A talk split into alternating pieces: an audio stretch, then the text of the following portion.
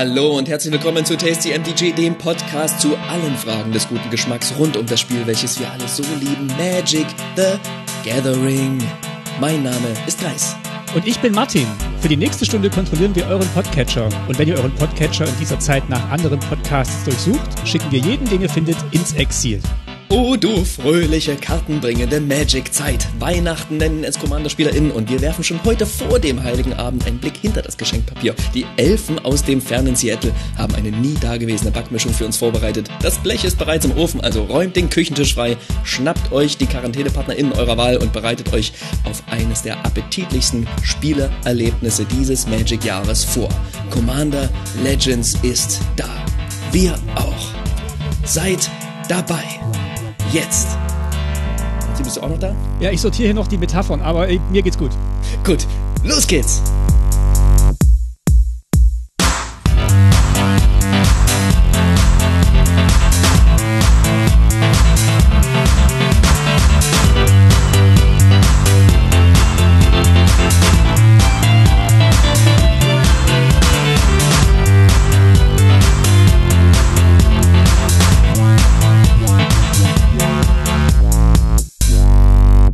Ja, da sind wir wieder.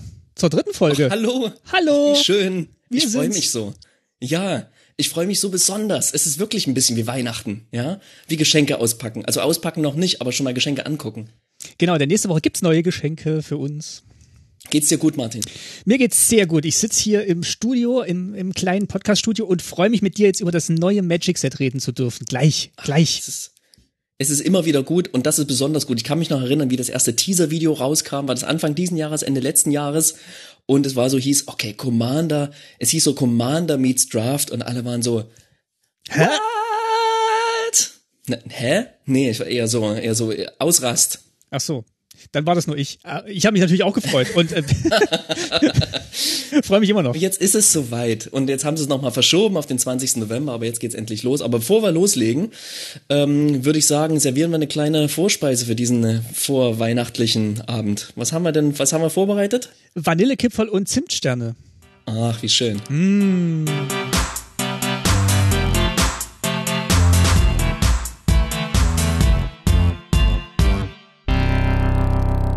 kommt gleich so ein warmes Gefühl auf, wenn man über Plätzchen spricht. Ich Ja. freue mich auch schon wieder total auf die, auf die andere Weihnachtszeit, die nicht Magic Weihnachtszeit. Aber jetzt genießen wir erstmal die hier. Genau, wir haben tatsächlich ein paar Zimtsterne rausgesucht. Hallo an alle Mm. äh, Zimtsterne Mhm. da draußen, die wir jetzt gleich erwähnen. Äh, wa- was, was sind das denn für äh, Plätzchen, die wir hier haben? Ähm, es ist ein kleiner Shoutout an die anderen Magics, Magic Podcasts, die anderen deutschsprachigen Magic Podcasts, die da draußen herumschwirren. Wir sind ja jetzt da und wir sind auch endlich auf Twitter unter tasty-mtg. Unterstrich, ja ganz wichtig. ja, den, der Unterstrich kommt dadurch zustande, dass Twitter uns unseren anderen Magic-Account gesperrt hat. Warum auch immer, den anderen Twitter-Account meine ich natürlich. Ähm, genau, und jetzt sind wir endlich da und natürlich auch in Kontakt gekommen direkt mit den anderen Podcasts und äh, wurden sehr warm willkommen geheißen und deswegen wollen wir dieses warme Willkommen heißen zurückgeben und Hallo sagen und sagen, dass wir uns sehr wohlfühlen und ähm, die mal erwähnen, dass die einigen die ZuhörerInnen, die uns hören, vielleicht auch mal zu den anderen rüber schnuppern. Genau, wir haben auch in alle reingehört. Also die Stimmen kennen wir schon mal. Und äh, ja, wen haben wir denn da so gehört? Ähm, Radio Ravnica, Radio Ravnica, ja, war äh, in letzter Zeit oder bis, vor- bis vor einiger Zeit der einzige oder vielleicht der einer der ersten Magic Podcasts. Es gab schon mal irgendwann diese Magic Taverne. Die habe ich allerdings nie aktiv gehört. Und ich weiß auch nicht so richtig, ob es die Jungs noch gibt, ob die das noch machen. Wurden, glaube ich, irgendwann mal englischsprachig, aber ich weiß nicht so genau. Und dann kam Radio Ravnica und ich war höchst erfreut, dass ähm, in der deutschsprachigen Podcast-Szene auch über Magic gesprochen wird wieder. Und ähm, genau, bei denen gibt's gerade ein paar Veränderungen. Der Franz und Robin haben das bisher gemacht und der Franz hört jetzt auf, wendet sich anderen Dingen in seinem Leben zu, wo ich nicht wusste, dass es noch andere Dinge als Magic gibt, aber offenbar, offenbar ist dem so. Und äh, Robin, der wohl gerade nach Berlin gezogen ist, der macht jetzt mit jemand Neuem weiter. Ähm, und ich bin, bin ganz gespannt und freue mich drauf, dass jetzt endlich wieder neue Folgen kommen und bin ein eifriger Radio Ravnica-Hörer. dann haben wir den Commander Kompass. Commander Kompass, ja. Drei Jungs aus Süddeutschland. Also Jungs in unserem Alter, würde ich jetzt mal schätzen. Oh, danke. ähm, ich, ähm, ich kann jetzt die namentlich nicht alle aufzählen, leider, bin aber tatsächlich mittlerweile auch ein, ein Fan, höre mir jede Folge an und freue mich total, wenn über Commander gesprochen wird und äh, finde, die haben einen total tollen Flow und ähm, kann mittlerweile auch die Spielerpersönlichkeiten von den dreien ganz gut einschätzen und mich mal mehr mit dem einen, mal mit dem anderen identifizieren und finde, die spielen sich sehr, sehr schön die Bälle zu und ähm, machen einen, machen einen schönen Podcast, der kurzweilig ist, den man gut zuhören kann und der es im Unterschied zu uns schafft, ähm, auf eine Dreiviertelstunde zu kommen mit jeder Folge. Äh, und das machen Daran arbeiten wir noch. Daran arbeiten wir noch. äh, Freddy, Fritz und Jochen sind die Namen. Ah ja, genau. Mit Fritz hatte ich auch kurz geschrieben. Schöne Grüße. Grüße gehen raus. so, ähm, dann äh, haben wir noch Nackt und Rosa. Da denkt man Nackt natürlich sofort Rosa? an äh, Magic.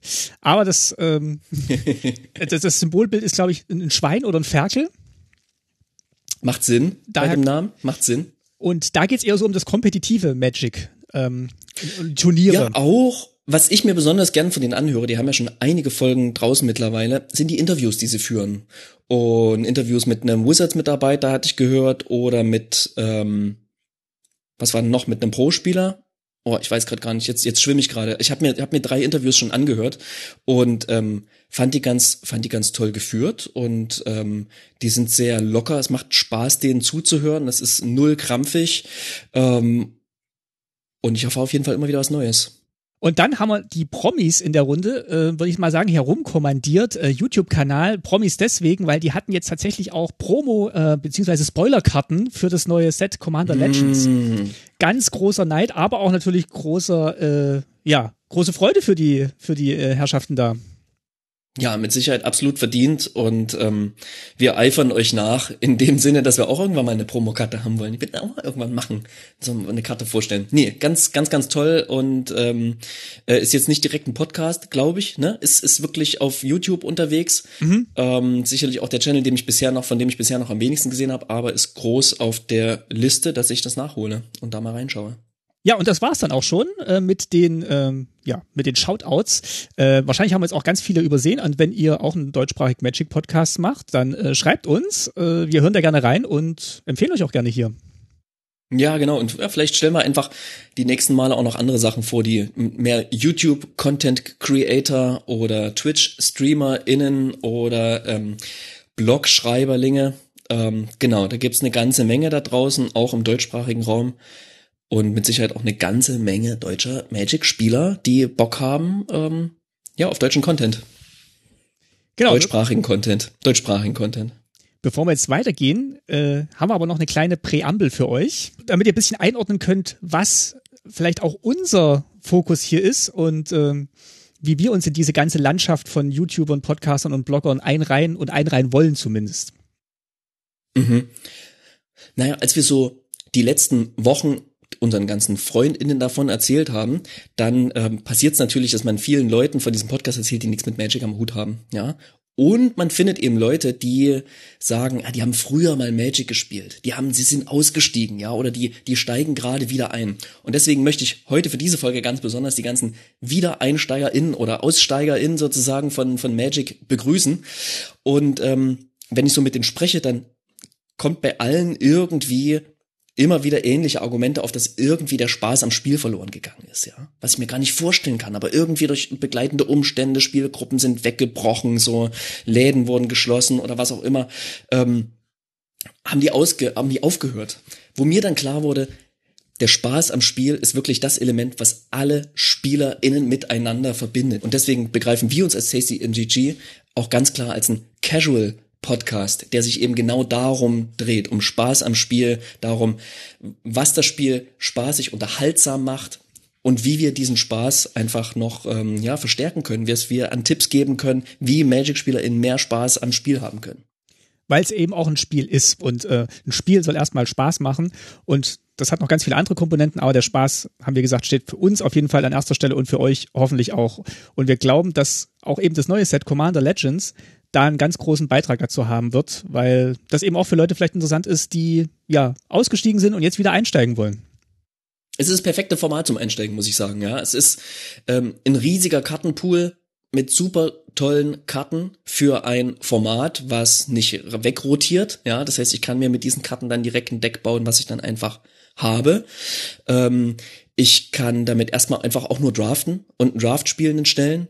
Und ähm, ich kann einfach Commander damit, ja. Commander einfach ein Format, was explizit eben auch ein Gegenformat gegen das ganze, die ganze kompetitive Szene war. Ja, ein Format, was sich bemüht darum, casual zu sein, was sich bemüht darum, Spaß zu machen. Und ähm, ja, die, die Commander-Szene wird aktuell von große Herausforderungen gestellt, meines Erachtens. In diesem Set gerade sind sehr viele sehr mächtige Karten drin. Und die SpielerInnen werden immer wieder dazu gezwungen, Regel Null quasi anzuwenden und sich zu überlegen, okay, gibt es Sachen, die wir, die wir, wo wir uns als ähm, Playgroup irgendwie drauf einigen, die wir nicht spielen wollen. Und das finde ich einen ganz, ganz spannenden Moment, wo ich merke, okay, diese Szene, die emanzipiert sich immer mehr, sogar weg von den Machern des Spiels, sagen sie, hey, wir haben unser Spiel gefunden, wir wissen, wie wir dieses Spiel gemeinsam spielen wollen, wir lassen uns das nicht kaputt machen, auch wenn jetzt Karten ins Spiel kommen, die beispielsweise vermeintlich in, jeden, in jedes einzelne Deck müssten. So, nee, das machen wir nicht. Es ist ein Casual-Format. Und es ist dein eigenes Spiel, was du da spielst und dein eigenes Deck und da, da hat dir niemand zu sagen, welche Karte da rein muss, und äh, das ist einfach auch dein Spaß, der da, der damit drinsteckt und du sollst das Deck gerne spielen und nicht dich gezwungen fühlen, das Deck so bauen zu müssen, dass du Spaß angeblich haben wirst. Das Schöne ist auch für Commander, ähm, und EDH-Spieler ist, dass es mittlerweile ein etabliertes CEDH-Format gibt. Ja, also Leute, die Commander spielen wollen und eben ganz klar kompetitiv spielen wollen, die besten Karten spielen wollen, die schnellsten Spiele machen wollen. Und das ist ganz, ganz toll, weil das befreit alle anderen Magic-Spieler oder alle anderen EDH-Spieler wiederum davon, in diese Richtung zu gehen, ja, den Power Creep äh, zu erlegen. Und ähm, ich finde es spannend, ob es nicht eine Bewegung gibt, das auch auf, für an, auf andere Formate zu entwickeln. Ja, wenn ich sage Standard, dann meine ich eigentlich, es gibt keinen C-Standard, es gibt keinen Competitive Standard, weil Standard an sich ein kompetitives Format ist, ja. Aber es gibt sehr viele Spieler, die es einfach mögen, zu Hause 60 Karten zusammenzuschmeißen, sich mit an den Küchentisch zu setzen und mit irgendjemandem eine Runde zu spielen.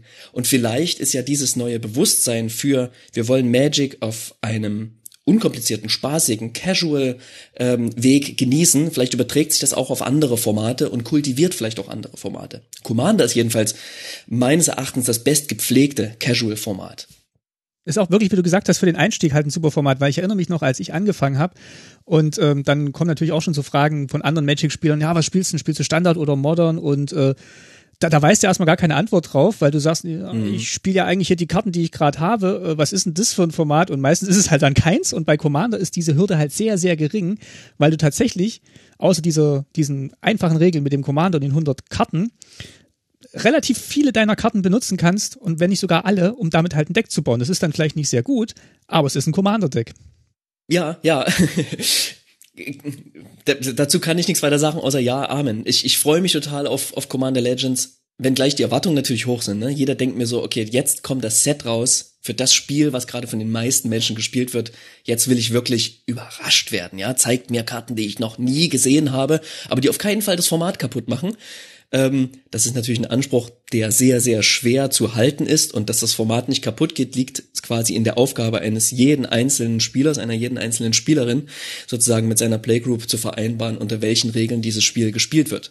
Genau, aber deswegen achten wir heute beim Betrachten dieses Sets auf ganz bestimmte Kriterien wir versuchen die Karten jetzt nicht einzuordnen nach, hier habe ich den krassesten Spielwert und in dem Archetyp von Decks, da kann dieses Ding nochmal Prozent mehr Winrate herausholen. Sondern wir betrachten tatsächlich die Dinge, die wir auch schon in unserer letzten Folge betrachtet haben. Karten, die den Commander-Abend besser machen, die das Spiel positiver gestalten, die ein positives soziales Erlebnis bewirken, die interessanten, interessanten Flavor, neue Themen irgendwie reinbringen in das Spiel, Inspiration geben für neue Decks, ne? die Kreativität beim Deckbau irgendwie anspornen und natürlich auch die interessante Mechanismen irgendwie haben und die Deckbaustrategien erneuern und unvorhersehbare Spielverläufe bewirken. Genau, wir haben jetzt auch nicht alle Karten durchgeguckt. Also es ist jetzt kein komplettes Set-Review, sondern wir haben jetzt Karten ausgewählt, von denen wir glauben, äh, dass sie gut in diese Kategorien passen, wo wir Spaß haben, die zu spielen. Und äh, würden euch vielleicht auch äh, jetzt anregen, wenn ihr uns zuhört und vielleicht auch danach noch über das Set nachdenkt und da mal reinguckt, vielleicht auch mal ja zu überlegen, was sind denn eure Kriterien, mit denen ihr Karten bewertet. Und das müssen nicht die gleichen sein, die wir haben, aber es mhm. sollten ja die Sachen sein, die euch dann Spaß machen in eurer Playgroup. Wir haben natürlich alle Karten angeschaut, aber wir werden selbstverständlich nicht alle Karten besprechen können. Dafür sind es zu viele. Und wie viele sind, das schauen wir uns äh, einmal kurz an, denn es gibt so viel zu diesem Set zu sagen, äh, dass wir so ein kleines, so ein kleines FAQ irgendwie gemacht haben. Genau, aber bevor wir dazu kommen, Guys, müssen wir natürlich so, auch den, den, was haben wir denn noch? den, den offiziellen, den offiziellen Trenner machen und ähm, ja, nach der Vorspeise kommt was? Natürlich der Hauptgang. Und das ist heute, weil wir sind ja Also weihnachtlich. tra tra traditionell Kartoffelsalat und Würstchen. da sage ich gleich noch was dazu, aber jetzt erstmal Musik.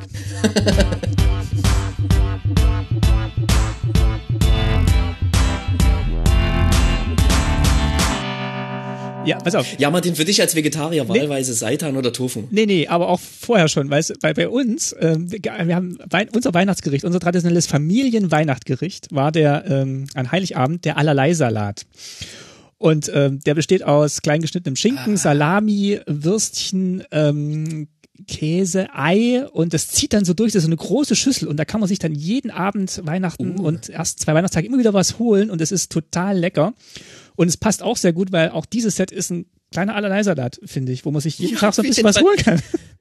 Ich wollte erst sagen, es klingt verdammt ähnlich, als du gesagt hast, allerlei Salat. Das klingt so nach Essensresten. So ein bisschen ist es das ja auch, aber das kommt mir bekannt vor. Ähm, in Österreich gibt's Gselchtes. Da geht man dann irgendwie zu Ostern mit so einer Schüssel Wurst, ja, wie du es beschrieben hast, klein gemacht, auch mit Ei, geht man in die Kirche, lässt sich das segnen, geht nach Hause und futtert den Kram. Das ist mega. Ja, wahnsinnig lecker, tatsächlich. Genau.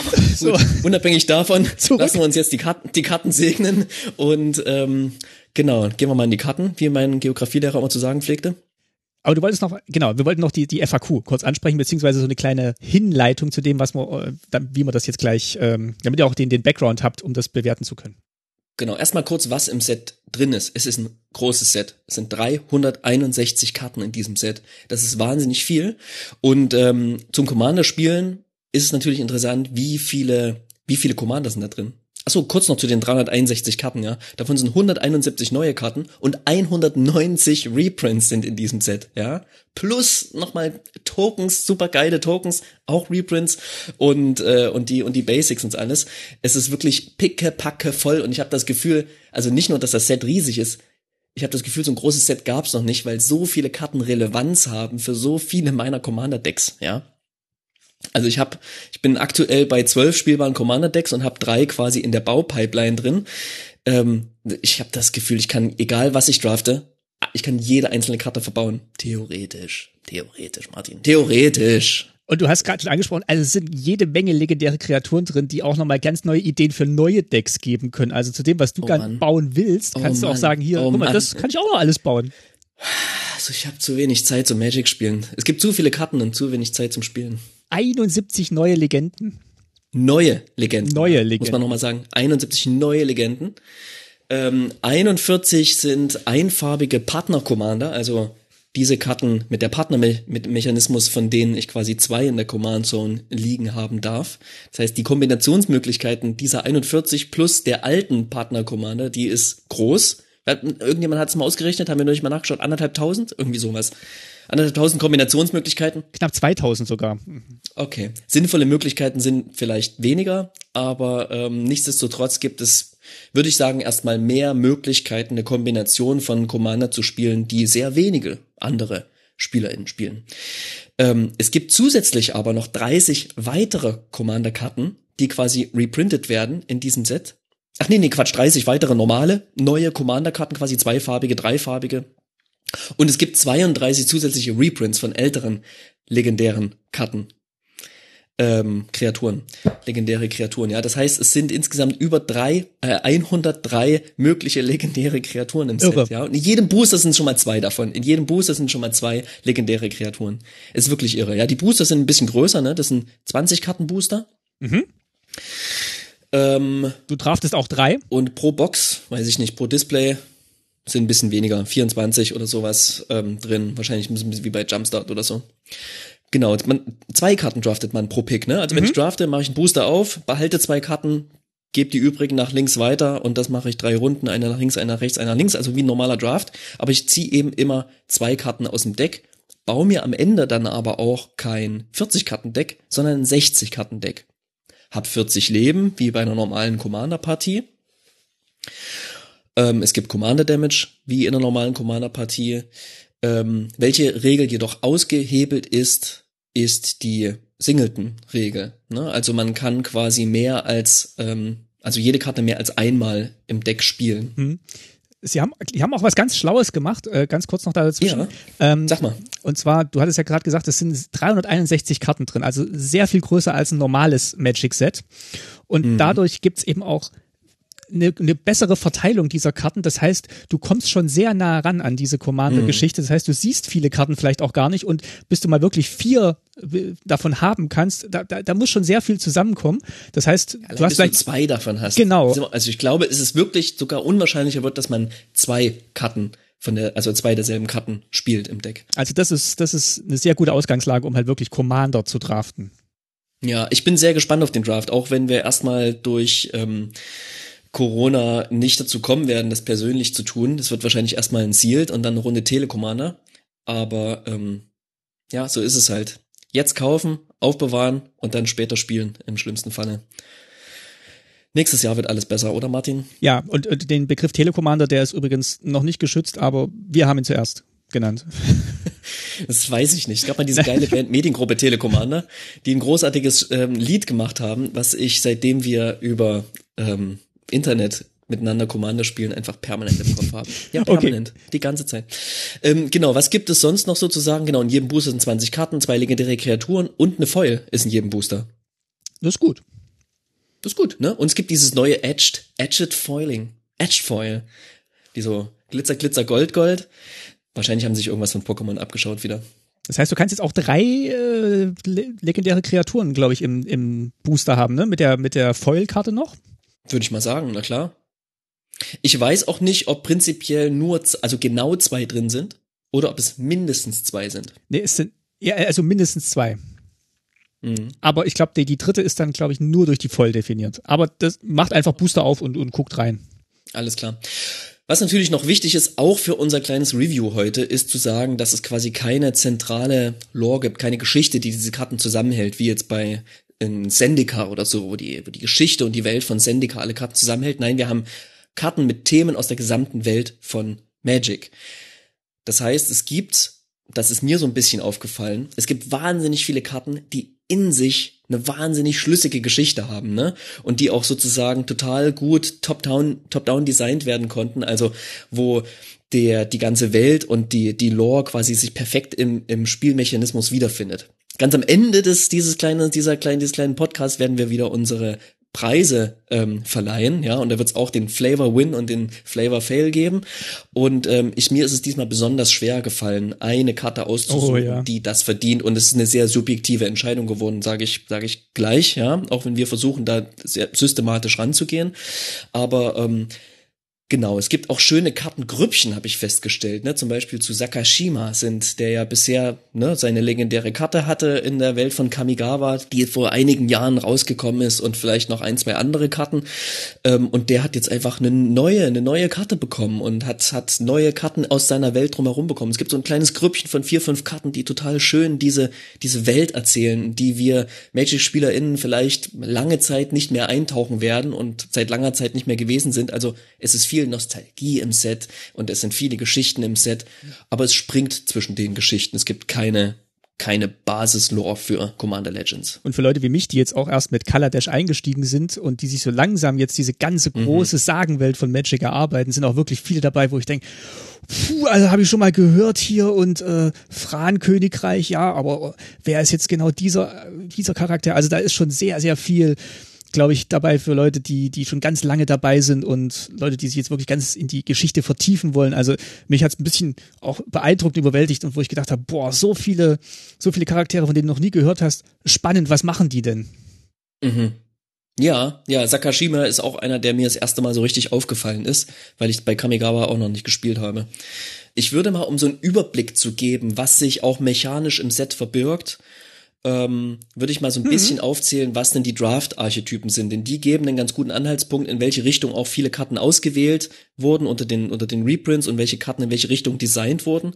Zusätzlich gibt es natürlich noch ganz viele, die diese Archetypen ja, brechen oder, oder noch eine Abwechslung dazu darstellen. Ähm, aber das gibt schon mal, gibt schon mal eine ganz gute, eine ganz gute Richtung, denn zu diesen, zu diesen Archetypen gibt es nicht nur Commons und Uncommons, sondern auch Rares und Mythic Rares, die so in die Richtung gehen. Und dann kann man schon mal so ein bisschen im Kopf haben, ah, okay, da ist was drin für dieses und jenes meiner Commander-Decks, das ich benutzen könnte. Grün, Weiß plus eins plus eins Counter ist ein Thema. Es gibt zehn insgesamt. Blau, Weiß, Flieger Klassiker eigentlich, ne, befindet sich fast in jedem Set, aber eben bei für Commander, Flieger Commander gibt's noch nicht so richtig viele, es gibt ein paar. Jetzt in in Jumpstart war einer war einer drin, Anis, wie heißt der? Heißt der Anis? Ähm, ich habe das irgendwie so, nicht. Das kam so ganz spät. Ich habe nee, noch nicht bekommen. Ach, nee, wir müssen mal eine Runde zocken. Meine Boosterbox ist endlich da. Ne? Ähm, Blau, Schwarz, Friedhofsynergien. Ja, Wiederbelebung. Es gibt diese Zugaben, diesen Zugabemechanismus, der da ganz klar drauf, drauf ähm, ähm, einspielt. Zugabe ist, ich umreiße es nur kurz, ne? Ich kann Karten aus dem Friedhof zurück ins Spiel bringen, quasi als Tokens, die dann für einen Zug nochmal alle meiner GegnerInnen angreifen und am Ende des Zuges wieder aus dem Spiel rausgehen. Ähm, Schwarz-Rot Sacrifice. Ja, Sachen opfern und dann irgendwie Value rausholen. Und es ist schön, dass da auch schön in dieses Thema reingestiegen wurde, wo ähm, äh, in das Gilden, Gilden von Ravnica irgendwie äh, gegangen ist, ja, dieses ganze Zirkushafte, hm. dieser verzerrten Harlequins und so, ja, ach, das, ach, das tropft so richtig. Kommen wir, komme ich später drauf nochmal zu sprechen, ne? Ähm, so, so. Rot-Grün, große, fette Kreaturen. Das ist geil. Ich habe ein Nikia-Deck und ich habe so viele, so viel Zeug, was ich äh, in, in Commander Legends habe, was ich dann da reinpacken kann. Geil, freue ich mich auf jeden Fall drauf. Dann schreit der Timmy in mir, yippie! Ähm, ja. Rot-Weiß, Auren und Equipment. Sorry, ich renne ich renn hier einfach mal durch. Mach ne, mal, weil wir wollen ja zu den Karten kommen. Genau, Rot-Weiß, Auren und Equipment. Auch seit in Commander ähm, äh, Rising. Äh, Commander Rising, geil. äh, Sendikas, Sendikas Erhebung, ne? Äh, Sendikas Erwachen. Nee, aber wie hieß es gleich nochmal? Sendikas Erneuerung. Sendik Sendikas Erneuerung. Ich habe dann immer gesagt, ja, es könnte, sollte Sendikas Erwachen heißen. Ähm, wegen Awaken-Mechanik und Mechanismus und so. Egal. Auren und Equipment. Ähm, Blau, Rot, Piraten. Geil. Waren bisher einige Commander-SpielerInnen noch ein bisschen unzufrieden damit, welche Karten es für Piraten gab, so im gesamten Pool. Waren ja auch nur der, ein Set der, jetzt erstmal drin in, in Xalan. Naja, genau. Nur zwei, zwei immerhin, ne? Die, die Wahlen von Xalan danach noch. Hm, also Xalan. Aber Block. klar, ne? Da geht's, da geht auf jeden Fall noch mehr und jetzt gibt's Nachschub auf jeden Fall. Ähm, Blau-Grün, Ramp und dann riesige Spells, die man irgendwie casten kann, ne? Kaskade ist, ist drin als Mechanismus. Ähm, Schwarz-Grün Elfen. Oh, komme ich später auch nochmal drauf zu sprechen. Geil, diese schwarzen Elfen im Set. Großartig, ja. Hm. Duster. Ich komme mir richtig vor, so tief in den Wald. Davor hatte ich immer Angst als Kind, ja. Ähm, so tief in den Wald möchte ich nicht gehen. Und schwarz-weiß Tokens. Kreaturenspielsteine. Ähm, ist cool. Mag ich. Finde ich gut. Ist irgendwie alles drin, was man auch so an, an ich sag mal, grundlegenden Commander-Deck-Archetypen kennt. Wenngleich natürlich der große Anreiz ist, neue Archetypen zu erfinden, zu brechen, zu erweitern. Klar, ähm, aber es ist halt. Dafür gibt es sehr viele Tools. Aber es ist halt immer auch noch ein Draft-Format und da ist es schon ganz gut, diese zehn Archetypen mal gehört zu haben, damit man ungefähr ah. weiß, in welche Richtung man im Draft gehen kann. Ja, ich freue mich total. Und es scheint auch super viele Freiheiten zu geben darin, welches Deck ich baue. Ne? Ich kann es super abhängig machen von den legendären Kreaturen, die ich ziehe, die ich als Commander einsetzen möchte. Ähm, ja, ich, ich freue mich und bin total gespannt, was ich im Pool haben werde. Dann kommen wir mal zu den Karten an sich, ne? Also das, wo, wo man natürlich jetzt alle drauf warten, was, was sind denn das jetzt für Karten, die da jetzt neu und mächtig und für den Draft und für deine ganzen Decks und auch noch äh, ganz, äh, ganz tolle neue Karten so äh, sind. Also äh, was haben wir denn da jetzt, äh, was haben wir denn da jetzt vor uns? Also wir haben natürlich zum ersten Mal diese, diese drei diese drei Gruppen, die wir genannt haben, da wollen wir jetzt ein bisschen mit euch durchgehen. Äh, und die erste Gruppe ist, ist, ist eben das, ja, das soziale Erlebnis am Tisch, das für uns einen ganz großen Stellenwert hat, wenn wir Commander spielen. Mhm. Da ist es manchmal auch egal, wie mächtig eine Karte ist, denn Macht drückt sich dort nicht aus durch viel Power, viel Toughness oder so. Da ist sozusagen Macht am Tisch was ganz, was ganz anderes, ne? Hauptsache das Ding macht was Äh, Schisse? Wegen Macht. genau. Da gibt's erstmal eine ganze Menge Karten, die total ähm, Multiplayer geeignet sind, ja. Die einfach sehr darauf ausgelegt sind, dass viele Leute am Tisch miteinander spielen können. Denn auch für den Draft von Commander Legends ist es darauf ausgelegt, dass man dann nicht, danach nicht im Duell spielt, eins gegen eins, sondern eben vier Leute, jeder gegen jeden. Und da ist eine Karte eine ganz, ganz einfache, einfach eine, eine, eine Common, ja. Ist ja den, den ähm, Designern von Magic auch immer ganz wichtig, dass das Thema direkt auch in den Commons erkennbar ist. Mhm. Das ist zum Beispiel für mich der spektrale Scheinwerfer, Spectral Searchlight. Ja, ist ein Artefakt, kostet drei, ist eine Common und kann ich tappen und dann bestimme einen Spieler. Dieser Spieler erhöht sein Mana-Vorrat um einen Mana einer beliebigen Farbe, die er bestimmt. Das klingt jetzt erstmal wie, ja, Tap und erhöht ein Mana-Vorrat um ein Mana. So. Aber es hat eben diese wahnsinnig schöne, tolle Komponente, dass ich das Mana jemandem schenken kann. Und das kann jemand sein, der, bei dem ich was schuldig bin im Spiel, ja. Das kann jemand sein, mit dem ich eine Allianz aufbauen möchte. Und das ist eine, finde ich, eine schöne, unverfängliche Sache und am Tisch, um am Tisch zu politisieren. Einfach nur, um es da liegen zu haben und zu sagen, hey, wenn dir was fehlt, Kannst du gerne mal bei mir fragen, ja? Mal Teppich dir, Teppich, willst du ein blaues? Ja? Ich kann dir ein blaues geben. Und das kann auch für so eine Allianz ganz gut sein, wenn man jetzt den einen Spruch casten möchte, um den Gegner vom Gewinn zu stoppen und er sagt, oh, mir fehlt noch ein Mana und dann kannst du sagen, gut, ja. ich gebe dir das Mana, aber dafür äh, machen wir es dann unter uns aus. Ja. Nee, schöne Karte. Das ist eine total schöne Karte. Ich spiele die noch nicht und da das eine Common ist, werde ich jetzt sicherlich viele davon äh, draften und einfach in mein Deck bauen, weil drei Mana Tap kommen äh, für ein Mana ist okay, habe ich schon viele, viele andere Karten, aber dieses, dieser, dieser politische Aspekt, ähm, der ist sicherlich nicht zu unterschätzen und sicherlich auch machtvoll. Also das, das ist wirklich ein ganz großes Thema. Also wir haben ja auch eine eigene Mechanik, hast du ja vorhin schon gesagt, jetzt im Set, dieses, dieses politische so ein bisschen in sich hat, die äh, ist eine wiederkehrende Mechanik, ähm, den, die Monarch-Mechanik ähm, funktioniert so, Karten, die, die gespielt werden, lösen aus, dass derjenige, der sie spielt, der Monarch wird.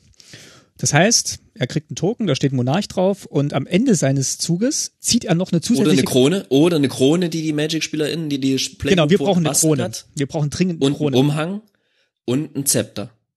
Und wenn Gut, er das dann alles angelegt hat, das ist früher wie dieses Spiel, wo man so Schokolade mit dem Messer und Gabel essen muss. Wenn, das, wenn er das dann alles angelegt hat, dann, dann würfelt der andere eine 6. Genau, dann würfelt der andere eine 6.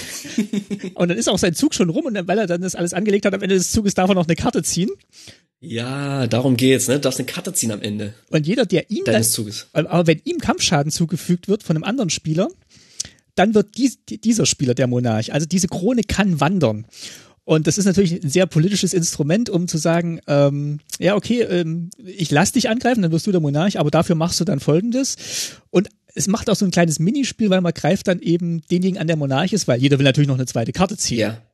Ja, ja, Wizards will natürlich, ne, die Designer von Magic, die wollen, dass wir mehr angreifen, die wollen das Spiel damit natürlich auch interaktiver machen und damit gibt's einen wunderbaren Anreiz. Jeder zieht gern Karten und gerade im Endstep eine Karte ziehen ist, ist ganz, ist, ist toll, ist cool, ist wahnsinnig sauber designt und ähm, sorgt dafür, dass man, dass man guckt, oh Mann, ich habe zwar nur eine 1-1 und ich müsste nicht angreifen, aber ich greife an. Ne? Das sorgt dafür, dass dass nicht wie in vielen Kommandospielen, die wir auch schon hatten, Martin, dass eben nicht angegriffen wird, weil alle sich noch im Aufbau befinden, sondern es wird direkt auch ein bisschen aggressiver losgespielt. Und man ist direkt im Spiel. Und sobald jemand Schaden hat, hat sofort jemand dieses Gefühl, ach, du hast mir Schaden zugefügt, warum bist du denn gegen mich und so, ne?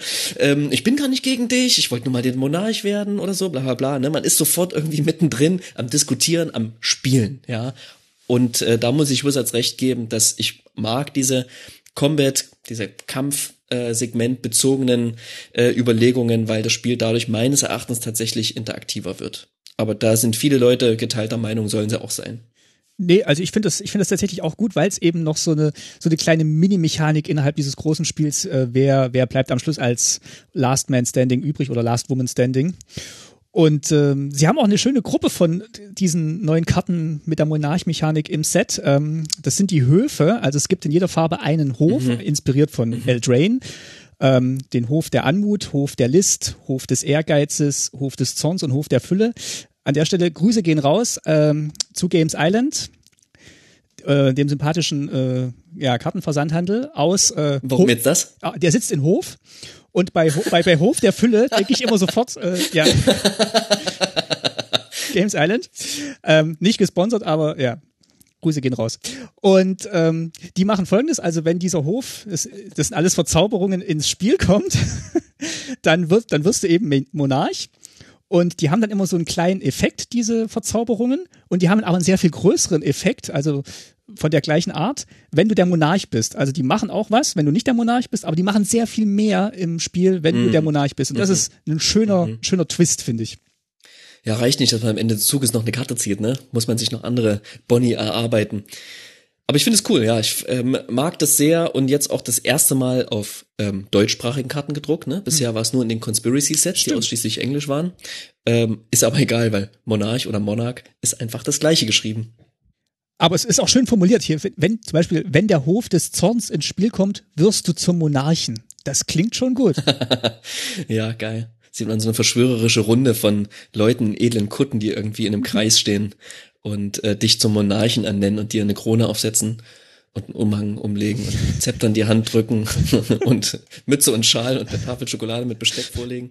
Gut, ähm, ja, diese ganzen kleinen Minigames, die ziehen sich tatsächlich ähm, durch und äh, ich habe mir eine Karte notiert, die ihr, wenn ihr die Spoiler gesehen habt, sicherlich auch schon entdeckt habt. Und zwar ist es das Wheel of Misfortune, im Deutschen schön das Glücksrad, äh, das Pechrad. du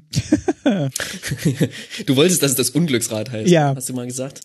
Das, das ist Nicht Glücksrad. das Nicht-Glücksrad, Ich- ja. Ah, ich finde das Pechrad schön. Also das, das Pechrad, was macht das? Das Pechrad macht ein kleines Minigame auf. Ist eine Hexerei für zwei und ein rotes, eine Rare.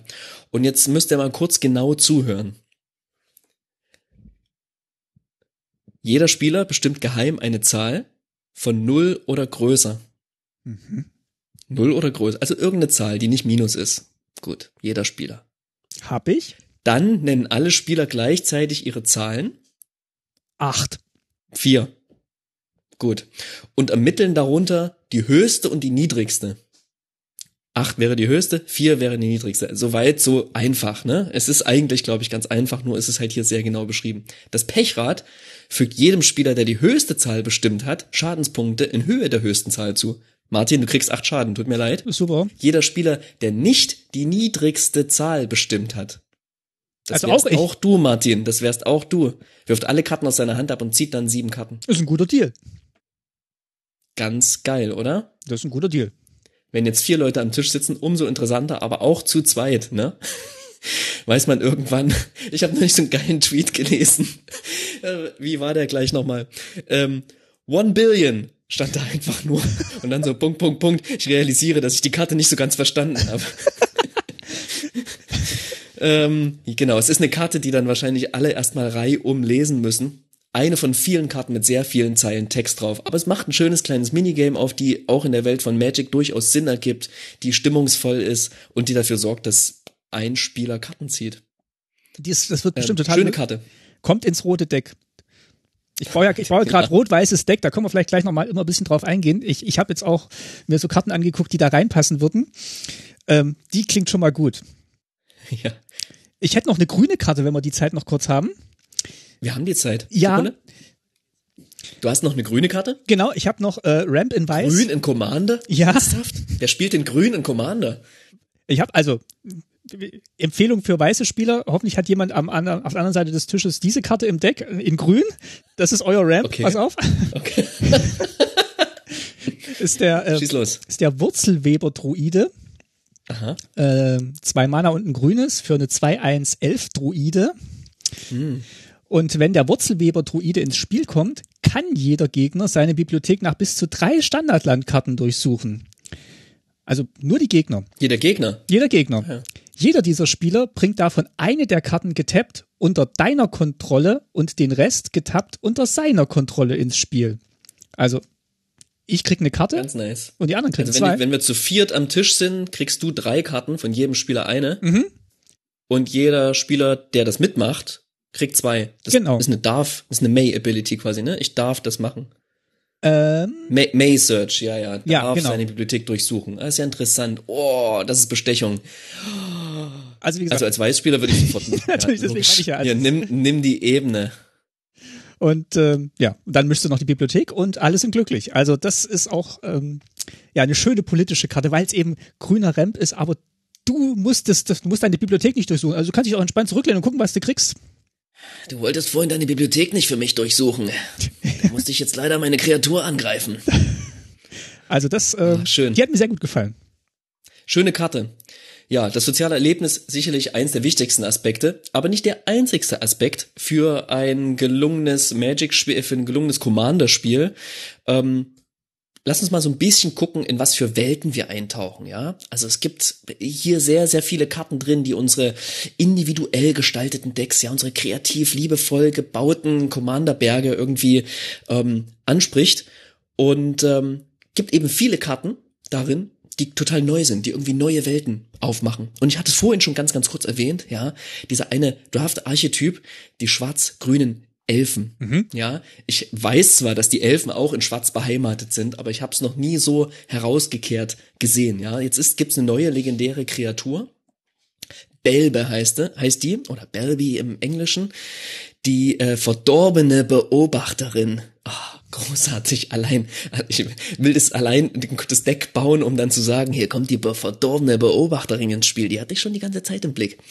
Oh, die, hat, eine, die, hat so, ähm, die, hat, auch echt so einen Blick, ne? Also mit diesen sch komplett schwarzen Augen, ist gespenstisch. Ganz, ganz düster. Der läuft irgendwas aus den Augen, entweder zu viel Mascara und kurz geweint, ja. Oder irgendwas anderes geht da vor sich. Die wohnt auf jeden Fall tief im Wald, das kannst du wissen, ja. Die kostet nur ein schwarzes und ein grünes, das ist eine leere, legendäre Kreatur kann man, wie gesagt, eben als Commander spielen, ähm, ist Zombie und Elf eine seltene Karte und hat äh, Power Toughness 2, 2.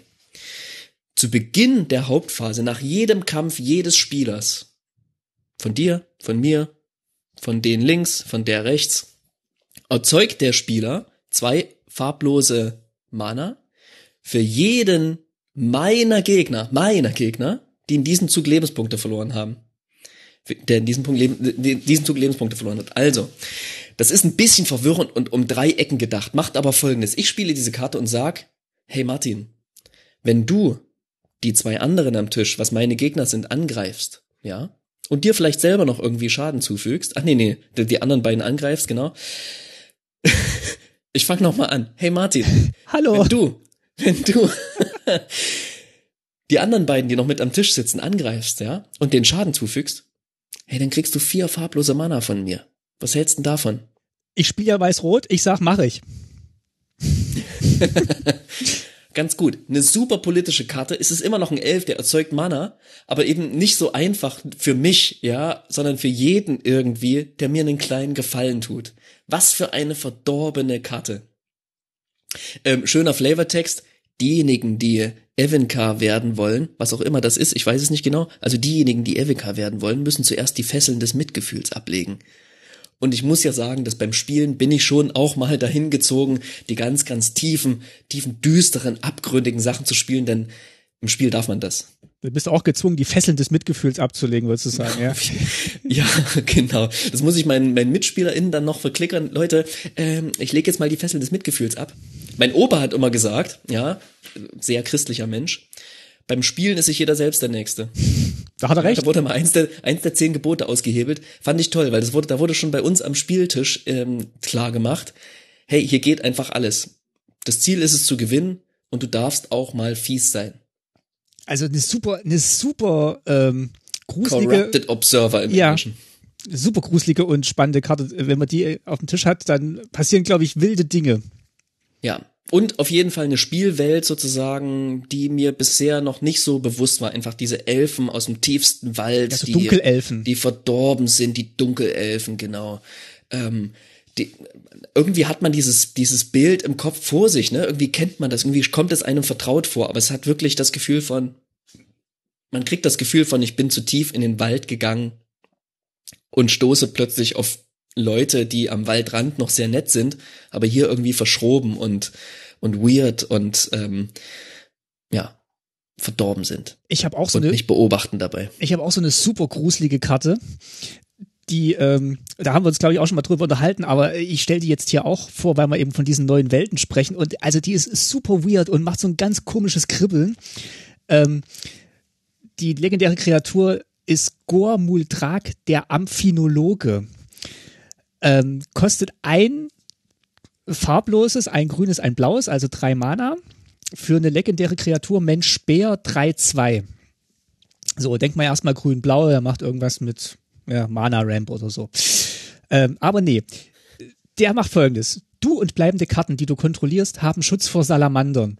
Denkst erstmal, hä? Okay, gut. Also ich, yes. Salamander Tribal ausgehebelt. Endlich Schutz ja. vor Salamandern. Puh. Aber, pass auf, es geht noch weiter. Zu Beginn deines Endsegments erzeugt jeder Spieler, der die wenigsten Kreaturen kontrolliert, einen 4-3 blauen Salamander-Krieger-Kreaturenspielstein. Äh, hä? Salamander? Mhm. Noch nie gehört. Ich habe mal eine Suche gemacht auf Scryfall nach Salamander-Karten. Ich glaube, es gibt. Der Token sieht geil aus. Acht oder so. Und ich habe mir auch, also es gibt, glaube glaub ich, ein Amphin, einen weiteren. Weil der ist ja Amphinologe. Ja. Ich habe mir auch mal die Lore dazu durchgelesen. Also es spielt auf Chandala wohl. Und ähm, die Amphin, ein Volk amphibischer Humanoider, leben seit Generationen friedlich in den Tiefen der Meere. Ähm, jetzt haben sie sich aber so sehr vergrößert, dass sie da unten nicht mehr leben können und dringen jetzt so nach oben. Und sie hm. benutzen ihre Gedankenkontrollkräfte, um sämtliches Wissen über die Existenz der Amphin aus dem Gedächtnis der Menschen zu tilgen. Ah, genau, das, das machen die Menomagier, die da unten auch noch leben. Und das beinahe universelle Wissen über die Amphin in jeder größeren Universität von Artistan bis Lash ist ein Beweis für die Macht der Amphin und zugleich einer für ihre schändlichsten Absichten. Also so super mhm. Salamander-Zivilisation dringt da jetzt so an die Oberfläche. Menomagier versuchen das irgendwie zu unterdrücken, das Wissen darüber. Und dann haben wir jetzt eben hier Gul Multrak, den Amphinologen, ähm, der äh, ja durch die Sümpfe wartet mit so einer mit so einer gezackten Wurfscheibe und auf Salamanderjagd geht. Also äh, ist das eine creepy. Wurfscheibe wirklich? Versucht der Salamander zu jagen ernsthaft? Ich weiß nicht. Oder, oder holt er gerade eine seltene Muschel raus, die auch in so einer Amphibie ist? Nee, oder? Das ist Quatsch. Der jagt die. Das sieht schon aus wie eine Waffe. Es sieht aus wie so ein riesiger Samurai-Stern, äh, Samurai-Stern, sorry. Ich weiß auch nicht, ob dahinter, dem, ob dahinter dem Baum schon so ein Amphin hervorkommt, da hinten links. Der hat auch so eine Kette in der Hand. Vielleicht will er es auch auf dem Markt verkaufen, wer weiß. Also es ist super gruselig und hätte ich nicht gedacht, dass, das, dass ich das mal in äh, Blau-Grün spiele wo man, wo man dann so vier, drei Salamander macht und Schutz vor Salamandern hat. Also vor allem, das ist ja auch so eine Bedrohung, weißt du, die, anderen haben auf einmal ganz viele Salamander und du wehrst dich eigentlich nur mit Gumultrak gegen, gegen diese Horde und wenn der weg ist, dann brechen die Salamander über dich rein. Ähm, ja, also super, super creepy und äh, ja, tolle neue Erfahrung, das mal zu äh, spielen. Also habe ich Bock drauf. Flavorte der, der Flavortext ist, der Tag der Abrechnung steht bevor. Das Wissen der Amphin könnte unsere einzige Hoffnung sein. Schön. Er hat noch Hoffnung. Ja.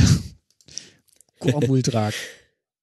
Ja, genau. Es ist, ähm, aber unabhängig von diesen neuen Welten gibt es natürlich genau das Gegenteil, die nostalgischen Welten, ja. Das, deswegen möchte man auch Commander spielen. Man möchte irgendwie seine, seine alten Karten durchforsten und dann irgendwie Sachen rausholen, die man, die man lange, die man lange nicht gespielt hat, lange nicht gesehen hat und so und möchte eben in Nostalgie der guten alten Magic-Welt irgendwie schwelgen.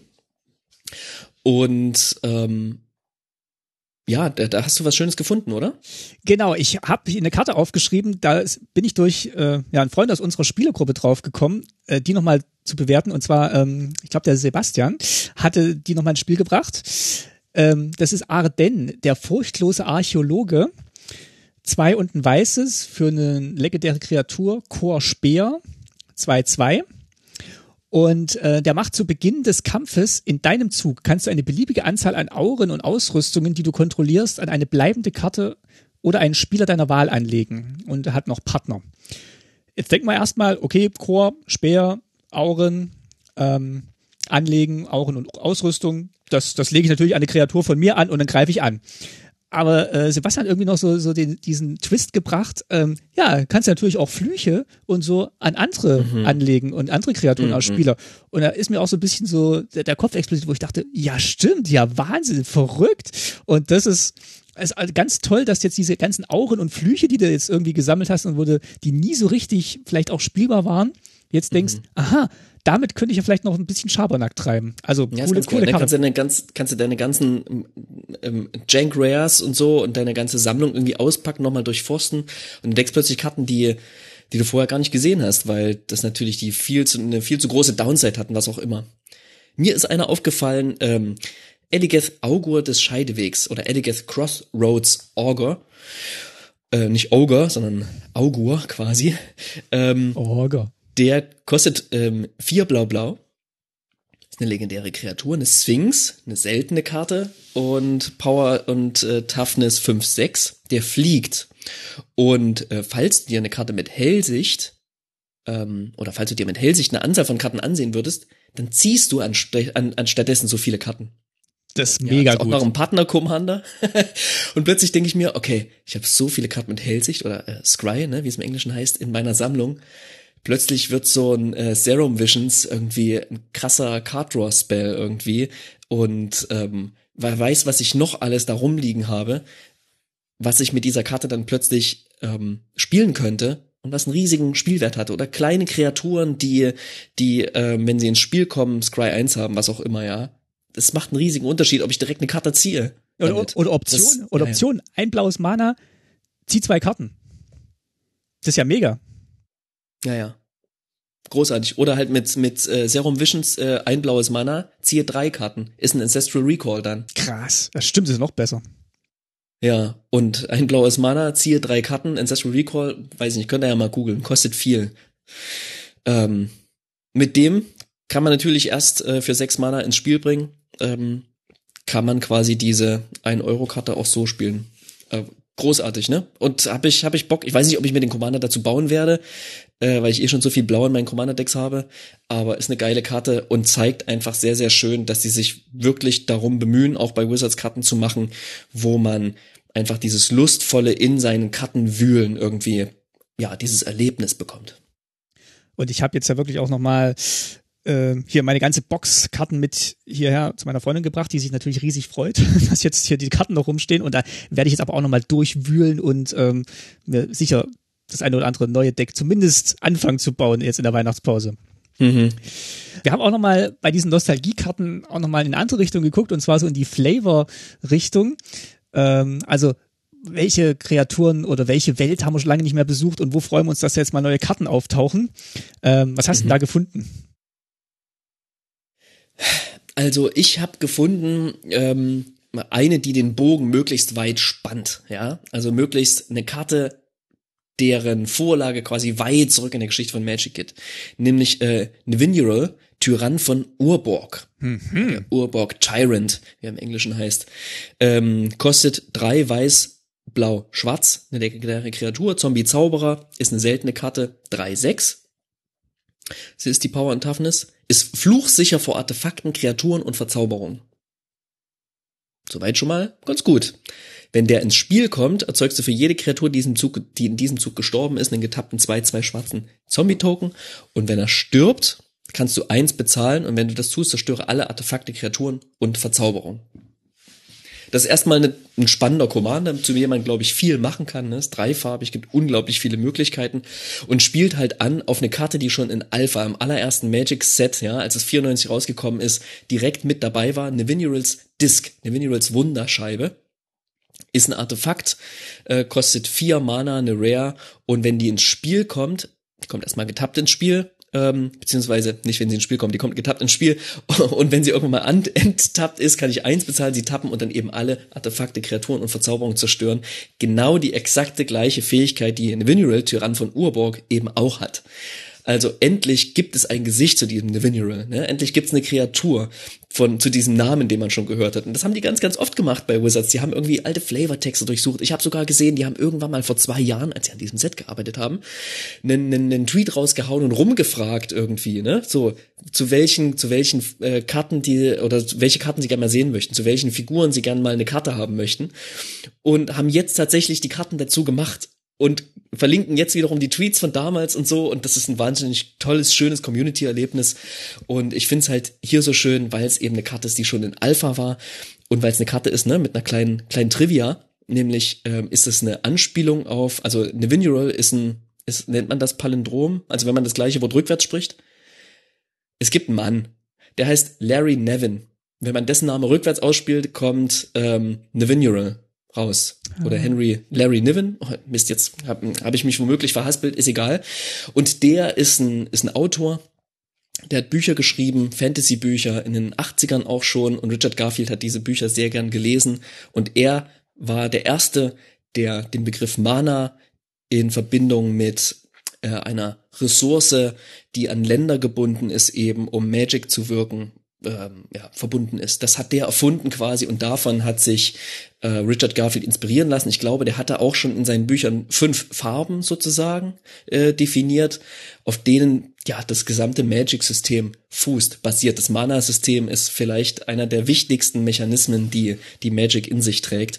Und ähm, ja, diese schöne Anspielung, diese schöne Trivia mit der Karte, die in Alpha eben rauskam, ne, da war das, damals war das auch schon eine Anspielung eben auf diese Vorgeschichte, die hat jetzt ein Gesicht bekommen und eine eigene legendäre Kreatur. Und ist auch unglaublich befriedigend, endlich mal äh, wirklich die Kreatur dahinter zu sehen, neben diesen dann doch sehr schwierig auszusprechendem Namen und diese Scheibe wird ja auch sehr oft gespielt und wird ja auch mal abgekürzt mit Neffs Disc, weil er, weil eine Winjere ja. rollt jetzt nicht so leicht von der Zunge, ja, ja. aber jetzt, wo man weiß, okay, das ist der Typ, das ist, glaube ich, Zombie, ähm, was ist, was hast du gesagt? Larry, jetzt kannst du einfach sagen, Larry. Larry, der Zombie-Zauberer. und äh, ja, es, äh, schön, dass sich da manche Kreise einfach so schließen, also sehr, sehr mhm. beglückend. Aber ich glaube, du hast einen gewählt. Ich habe nämlich schon mal gespickt, was du dir ausgesucht hast, den ich mir sonst ausgesucht hätte. Ja, das ist, das ist eine irre Karte. Also das ist, ähm, also ich spreche von. Ja, was denn, Martin? Was denn? Ja, ich spreche von Hans Eriksson. Zwei Mana, rotes und ein grünes Mana für ein 1-4 Mensch-Speer, legendäre Kreatur. Hans Eriksson. Und immer wenn Hans Eriksson angreift, decke die oberste Karte deiner Bibliothek auf. Falls es eine Kreaturenkarte ist, bringen sie getappt und den verteidigenden Spieler oder einen Planeswalker, den er kontrolliert, angreifend ins Spiel. Nimm die Karte sonst auf deine Hand. Wenn du auf diese Weise eine Kreaturenkarte ins Spiel bringst, kämpft sie gegen Hans Eriksen. Äh, erstmal irre Mechanik, also bringst eine Kreatur ich hab, rein. Ich habe gehört, dass du was gesagt hast, ja? Ja, also bringst eine Kreatur ins Spiel, die greift mit an, kämpft aber auch gleichzeitig gegen dich und äh, auf dem Bild ist so ein sehr robuster, langbärtiger, ähm, Mann, nordischer Mann zu sehen, der an einer sehr fein, feinen Blume riecht, steht da im Schnee hinter ihm, zeigt eine Frau auf irgendwas, was außerhalb des Bildes ist und er ist aber total äh, friedlich in seiner, in seiner Welt. Und es gibt auch noch einen Flavortext, ähm, der nichts kann einen so schönen Tag ruinieren, Safi. So, also total wirre Karte, mhm. aber, aber bei Safi, da denkt man auf einmal, hm, Safi, schon mal gehört. Und dann guckt man mal so ein bisschen und dann findet man eine Karte, die heißt Denkt man das, ja? Du denkst an sowas. Ich denke das, ja.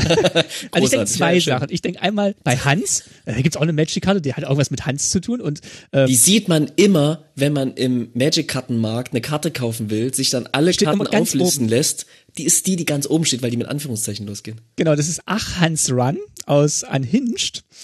Und ähm, ja, ich sage jetzt nicht, was die macht, aber das ist halt, ähm, die, die spielt auch auf was an. Ich erzähle jetzt mal ganz kurz die Geschichte. Und äh, bei, bei Safi, Safi ist Safi Eriksdotter, ist auch eine legendäre Kreatur. Ähm, und bei ihr steht eben der Flavortext, das ist die Frau, die man hinten hin im Bild von ähm, Hans Eriksson sieht. Von der Hans Eriksson-Karte jetzt von genau, der neuen. Genau. Ja, genau. Und ähm, die hat den Flavortext Bevor sie es richtig mitbekam, ging sie nicht mehr in tiefem Schnee, sondern in einer staubigen Einöde. Aus der Lichtspalte hinter ihr war eine hohe Stimme zu hören, eine hohle Stimme zu hören. Safi, warte auf mich. Okay. Und dann also versteht man immer noch nicht so richtig die Geschichte. Und dann geht man noch mal einen Schritt zurück und landet bei einer Karte, die Lurgolf heißt. Zwei Mana und zwei Grüne. Oh, die habe ich sogar.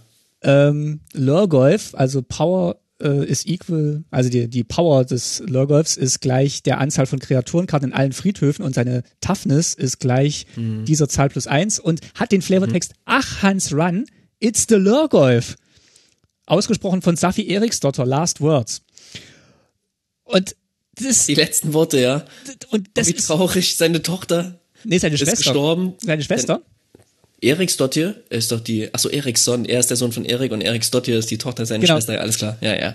Und jetzt haben wir quasi diese ganze Geschichte von rückwärts erzählt und es endet quasi mit Hans Eriksson. Erzähl mal vorwärts, erzähl mal kurz vorwärts. Also vorwärts, er steht da, riecht an den Blumen, kriegt nichts mit ähm, Und äh, ja, nichts kann einen so schönen Tag ruinieren, Safi. Safi aber inzwischen sieht was außerhalb des Bildes, hat sich aus diesem Schnee schon so ein bisschen wegbewegt, also ist eben nicht Ja. mehr in dieser Schneelandschaft, sondern der staubigen Einöde und hört anscheinend noch Hans rufen, Safi, warte auf mich. Und sie sieht Weil aber der schon- Lurgolf sie gerade angreift. weil der Lurgolf sie angreift. Deswegen Okay. ruft sie, ach Hans ran, it's the Lurgolf. So habe ich es mir jetzt erklärt und so machen diese Karten, die über die Jahre hinweg entstanden sind, geil. für mich auf einmal Sinn und es ist einfach so eine bombastische Karte und der Typ sieht auch so bombastisch aus, also es ist also Geil. fantastisch. Dieses, dieses Gemälde übrigens von äh, Ryan Pencoast ist ein Ölgemälde. Irre. Ja, ist eins der, also, ne, ich weiß nicht, wie viel Prozenten immer noch auf in Öl quasi gemalt werden oder eben in mit physischen Farben sozusagen nicht am nicht am Grafiktablet oder so entstehen. Das ist eins der Dinger, die die in Öl gemalt wurden und er hat auf seinem Twitter-Kanal ein hochauflösendes Bild davon gepostet. Wir haben das auch ein bisschen ein bisschen reduzierter Größe bei uns auf dem Twitter-Kanal gepostet. Das muss man sich auf jeden Fall anschauen, reinzoomen und einfach nur cool finden. Und wie ich das sehe, kriege ich auch richtig Lust auf dieses Kaltheim-Set, was nächstes Jahr im Winter rauskommen wird. Weil man irgendwie, keine Ahnung, ich will einfach in diese Welt, in der der lebt, will ich irgendwie rein und will sehen, welche Blumen da irgendwie, wo es Schnee gibt, blühen. Er ist, glaube ich, nicht von Kaltheim. Äh, Nee, nee, das ist klar, ne? Ich Aber- hab, nur, aber- hab mich nur so ein bisschen an diese Welt erinnert, Mich weil er so Wikingermäßig aussieht mit seinem roten Bart und so. Der sieht ein bisschen aus wie der fette König aus der ersten Staffel von Game of Thrones. Game of Thrones. Balduria Ähm. ist er wohl her. Naja, okay. Aber ja, ich habe auch sofort gedacht, äh, Wikinger und äh, das, das stimmt einen schon so richtig ein auf Kaltheim. Hast du recht. schöne Karte, schöne Geschichte und ähm, ja, ein bisschen mehr als ein Schmunzler tatsächlich, ne? Ist einfach, äh, ist cool. Wollen wir noch eine Karte machen hier in der Sektion? Hast du noch was? Nö, nö, nö, nö. Es gibt so viele andere noch, über die ich sprechen möchte. Ähm, Dann gehen wir weiter. lass, lass ruhig gern, lass ruhig gern weitergehen, genau. Denn ähm, wir wollen ein bisschen mehr sozusagen darüber sprechen, dass die Karten ja nicht nur, dass es viele neue Karten gibt, die nicht nur ähm, ja uns flavormäßig inspirieren, sondern ähm, auch mechanisch inspirieren. Ne? Und die Partner, der Partnermechanismus, der ist halt ähm, ein, ein super Anreiz, neue Decks zu bauen, neue Sachen zu kombinieren und äh, Kombinationen von von äh, legendären Kreaturen zu finden, die dann eben den gesamten die gesamte Seele eines Decks bestimmen, die es so eben noch gar nicht gab und ähm, die auch nicht so offensichtlich sind, weil vielleicht einige Menschen diese, diese Kombination nicht erkennen, wie auch immer. Und wir haben jetzt zumindest mal versucht, aus den neuen Karten, ja, also ich habe zumindest nur mit den neuen versucht, ich weiß nicht, Martin, wie du es gemacht hast, aber ich habe nur die Hm, neuen, auch mit den neuen. angeschaut und haben geguckt, welche coolen Kombinationen da drin sein könnten. Ja, erzähl mal. Ähm, und habe da, bin erstmal gestoßen auf eine Karte, mit der ich definitiv was machen möchte. Und das, was ist Rock Rock, Sohn von Rocker. Ich, das ist jetzt eine Interpretation in der Aussprache, ja. Dein im Goblinisch ist sehr gut. Gen genau so. Ja, ist kein Goblin, ist ein Kobold. Ah, dein Krieger. Koboldisch, Entschuldigung. Ja, Obacht, ne? Ist kein Goblin. Der kostet nämlich null Mana, was erstmal geil ist, ja, bevor ich überhaupt ein Land spiele, meinen mein Commander spielen zu können. Ach, das ist diese, das ist diese Karte, über die alle reden, die null Mana kostet, die jetzt schon so 100 Euro wert ist. Das ist die null Mana. Über die möchten wir nicht sprechen. Nein, das ist die andere null Mana Karte. Okay, weiter. Ja, der, Ju- der Juwelenlotus, mit dem haben wir nichts zu tun hier. Den ziehen wir und verkaufen den, um mehr Karten kaufen zu können. Genau. So, der ist 0-1 und kostet 0 Mana. Kobold-Krieger, den bringe ich einfach direkt ins Spiel. Äh, hat aber, auch wenn er keine Stärke hat, also vielleicht noch keine Stärke, hat er Erstschlag, Bedrohlichkeit und er verursacht Trampelschaden. Trampelschaden. Und hat den Flavortext, Stärke ist relativ. Ja, die ist am Anfang relativ gering, aber wenn ich ein paar Ausrüstungen ins Spiel bringe oder Auren, dann wird die relativ hoch plötzlich, ja. Ähm, zumal dann nicht seine, nicht nur seine ganzen Keywords relevant werden, sondern eben, er kriegt ja auch noch ein Equipment, was coole Sachen macht. Und es gibt jetzt schon Leute, die irgendwie krass ausgecheckt haben, was man in Turn 1, 2, 3 dann für eine krasse Kreatur aus ihm machen kann. So, mit wem partnern wir den jetzt? Ich habe tatsächlich, ähm, ich glaube, die, die logischste Variante wäre jetzt erstmal Arden, ja, den du auch schon genannt hast, der furchtlose Argu ähm, ähm, Archäologe. Der Chor. furchtlose Archäologe, der Chor Speer, ähm, 2-2. Achso, dieser Kobold ist übrigens ein Ankommen, ne? Ähm, was ganz cool ist. Das heißt, die Wahrscheinlichkeit ist hoch, dass ich den vielleicht auch ziehen werde und dass genügend da sind, dass äh, der Preis von ihm nicht so hoch wird. Der Chorspeer auch. Ist auch eine Ankommen. Ja, genau, genau. Ähm, und Aden sagt ja, ne, dass ich zu Beginn des Kampfes in meinem Zug eine beliebige Anzahl an Auren und Ausrüstung, die ich kontrolliere, eine bleibende Karte oder einen Spieler meiner Wahl anlegen könnte, eben dann auch an Rock Rock. Ähm, aber das war mir ein bisschen zu offensichtlich, zumal dieser furchtlose Archäologe und Rock Rock eben, die bilden für mich so eine vielleicht zu logische Einheit und habe mir dann rausgesucht, Rebek, Architektin des Aufstiegs, ja. Das ist eine feine Dame, die Architect of Ascension. Die kostet drei und ein Weiß, eine legendäre Kreatur, Mensch und Handwerker, ja. Ich stelle mir erstmal vor, der hat so eine, so eine holde, feine Dame, die seine krassen Ausrüstungen schmiedet, ja, mit mhm. sich, bei sich, ist ein Ankommen, drei, vier, und hat Artefakte, die du kontrollierst, haben Schutz vor allen umgewandelten Mana-Kosten unter den Artefakten, die du kontrollierst.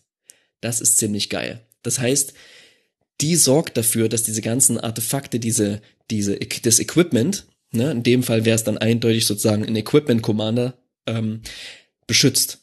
Und das finde ich irgendwie ganz, ganz cool. So, dass die so über allem drüber schwebt und guckt, dass mit den Ausrüstungen auch ja nichts passiert und äh, Rockhack einfach eine, eine große Kreatur bleibt. Ähm, Cooles Duo. Flavor Text. Sie denkt nicht an die Technologie, sondern an das, was sie ermöglicht. Hm. ist schön, oder? Äh, hat sie nicht gesagt, sondern Glacian Kraftstein-Ingenieurin. Aber ähm, nee, ja. das, das ist ihr Mann, Gla Glacian, glaube ich. Es ist ihr Mann. Aber steht Kraftstein-Ingenieurin in Echt? der deutschen Übersetzung? Ist ein, na, vielleicht unser Übersetzungsfail, aber dazu kommen wir nachher. Also wenn ich die beiden nebeneinander sehe, muss ich direkt dran denken, sag mal, sag mal irgendeinen Filmtitel mit äh, Thomas Gottschalk und Mike Krüger. Äh, zwei Nasen tanken super. Ja, genau daran muss ich denken.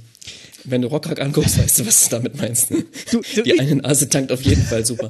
Ich, ich habe auch so ein schönes Paar, wenn ich kurz dazwischen grätschen darf. Ja, unbedingt, los. Also ich habe einmal, pass auf, äh, ich mache mal ein Geräusch. Ich weiß nicht, ob man das gehört hat, das sind so ganz, fein, ganz feine Spinnenbeine, die da irgendwo so drüber kratzen ja. und äh, äh, die Ankunft von äh, Keskit, dem Fleischbildner, ankündigen. Oh ja, man, die Karte habe ich gesehen. Oh. geil. Also geil auf eine komische Art und Weise. Also es ist so ein Kopf, der auf so einem Gerüst äh, transportiert wird mit so Spinnenbeinen. Es ist wohl ein Mensch, Handwerker. Ein, eins, drei. Das ist ein Handwerker. Für zwei und ein schwarzes äh, hat natürlich Partner. Ähm, kannst du tappen und opfere drei andere Artefakte und oder Kreaturen und dann kannst du dir die obersten drei Karten deiner Bibliothek anschauen, nimmst zwei davon auf die Hand und legst die andere auf den Friedhof. So, also so ein ganz, äh, ganz gruseliger, ganz so ein bisschen creepy, äh, ja, mhm. ähm, äh, Handwerker. Ja. Und, und äh, mit wem paaren wir den jetzt? Mit wem paaren ja, wir den jetzt? Mit, mit wem paaren wir den? Den paaren wir mit Togo, dem Goblin Waffenschmied. Also zwei also eher so ein lustiger. Das klingt nach eher so einem lustigen. Das ist das ist ein total tolles Duo, weil pass auf. Der hat ein der hat ein breites Lächeln, wenn ich mir die Karte anschaue. Der hat ein breites Lächeln und der hat auch der hat genau das, was Keskit braucht. Denn Togo, der Goblin Waffenschmied, zwei Mana und ein Rot ist für ein 2-2 Goblin Handwerker. Der kann folgendes, also ist ein sehr diffiziler Handwerker. Immer wenn ein Land unter deiner Kontrolle ins Spiele kommt, erzeuge einen farblosen Ausrüstungs-Artefaktspielstein namens Felsbrocken und der Felsbrocken hat die, hat die ausgerüstete Kreatur hat eins und tappen. Opfere den Felsbrocken. Diese Kreatur fügt einem Ziel deiner Wahl zwei Schadenspunkte zu und ausrüsten eins.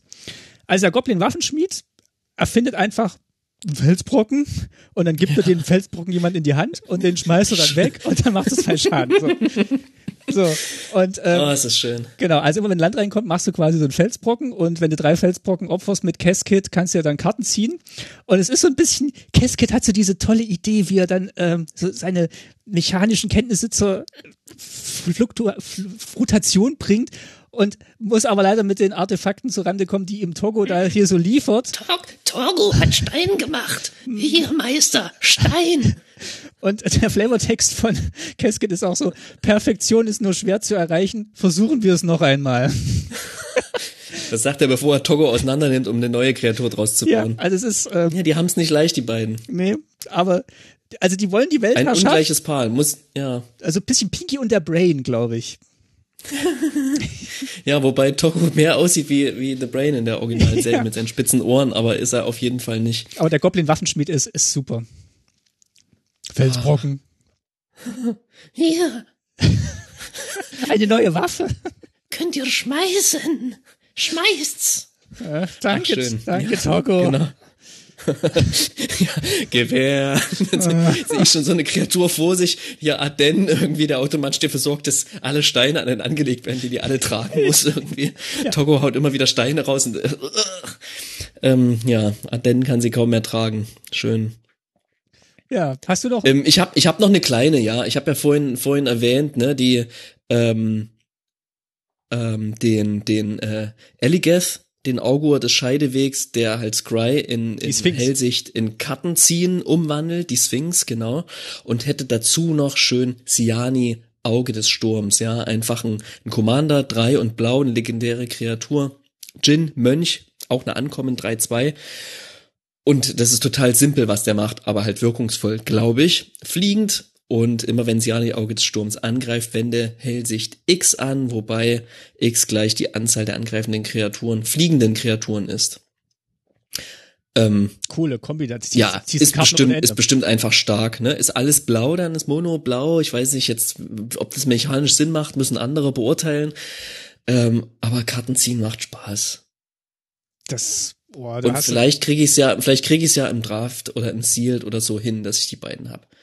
Andererseits will ich Mono spielen, will man Mono Blau spielen, hat ähm, der Commander Kompass eine schöne Folge dazu gemacht und ich teile die Meinung von Franz. Warum will ich Mono spielen, wenn es so viele schöne Farben gibt? Ja, ich möchte so viele verschiedene Dinge tun. Ähm, kommt mir da in den Sinn. Also, Hast du noch was?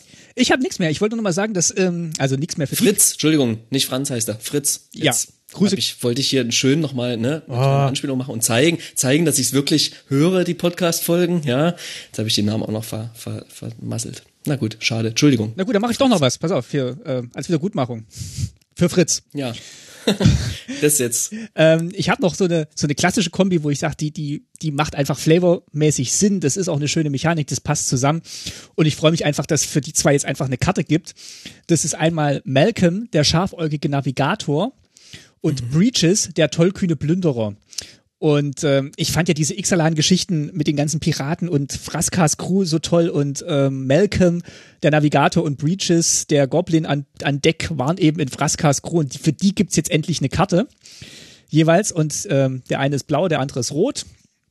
Also Malcolm zwei und ein blaues für ein 2-2 Sirenenpiraten, der fliegt und immer wenn einer oder mehrere Piraten, die du kontrollierst, deinem Gegner Schaden zufügen, erzeugst du für jeden Gegner, dem Schaden zugefügt wurde, einen Schatzspielstein. Also Schatz ist das Artefakt, kannst du opfern, machst in meiner beliebigen Farbe.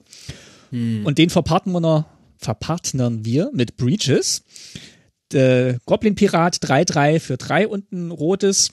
Bedrohlich, immer wenn ein oder mehrere Piraten, die du kontrollierst, deinen Gegnern äh, Schaden zufügen, schicke jeweils die oberste Karte der Bibliothek jener Gegner ins Exil. Du kannst die Karten in diesem Zug spielen und um sie zu wirken, kannst du Mana ausgeben, als wäre es Mana einer beliebigen Farbe. Also der eine macht das Mana, der andere plündert mhm. das Schiff, er nimmt das Gold, mhm. der andere nimmt die Sachen und dann kannst du das casten und äh, die Piratencrew greift an und segelt weiter und nimmt die Schätze. Glaubst du, ähm, ob Breaches, ich meine das, was er anhat, ja, diese, dieses Piratendress, was er hat, mhm. ob das von ihm ist oder ob er das jemanden geklaut hat. Ich glaube, wenn er es geklaut hat, frage ich dich, warum das so gut passt. Hat er aus der kleinen Piraten geklaut. Aber äh, ja, also das, äh, der, der, der gefällt mir. Ist, ist, ist einfach mal ein blauer Goblin, ja. Ich weiß nicht, ob ich schon mal einen blauen Goblin gesehen habe. Nee, ist ein hab. grüner Goblin. Äh, ein, ein roter, Entschuldigung. Ja, die, die Karte ist rot. Der, die, die Farbe seines Fells oder Ach so, Haut, ja. die, die ist blau. Gab es auch große Diskussionen auf Ixalan. Das waren ja so, so, so pelzige Goblins da. Ja, ja, ja. Es sahen auch so ein bisschen affenmäßig aus. Und, ein bisschen wie die Klingonen bei Star Trek, die sehen auch immer mal anders aus. Die sehen in jeder Folge anders aus, in jeder Staffel. ja. Also das ist so, so ein klassisches Partnerpaar, wo man denkt, okay, das ist auch so designt worden, dass die thematisch, flavorvoll und ähm, ja. ja, farblich paar gibt ein paar offensichtliche Partner, gibt aber auch bestimmt viele nicht so offensichtliche. Ähm, Bevor wir weitergehen, ich habe nochmal nachgeguckt. Also dieser ja. Glasian ist tatsächlich, ähm, also hier bei mir steht äh, Kraftstein Ingenieur. Na, das ist ja, da schreibe ich ja ans, ans oberste Magic-Gericht. Und Sehr schön, wenn sowas wie das Skatgericht auch für Menschen. Ja, da hast du mal gesagt, ne? In das, ja. das Seattler. Weg durch Altenburg durch, dachte ich, auch Mensch, wenn ich jetzt mal kurz aussteigen könnte und kurz zum Magic-Gericht wandeln könnte. Und das sitzt dann in Amerika irgendwo im mittleren Westen, in so, in so einem 300-Seelen-Kaff. da sitzt dann, sitzen dann so zwei Typen, die sind dann, oder ein Typ und äh, eine Typin, und die sind dann zusammen das, das Magic-Gericht. Mm, Ja. Magic-Gericht. Mm. Mm, ah, Okay. na, zur Nachspeise kommen wir dann noch. Ähm, wir haben noch eine ganze Menge Zeug ähm, zu erzählen.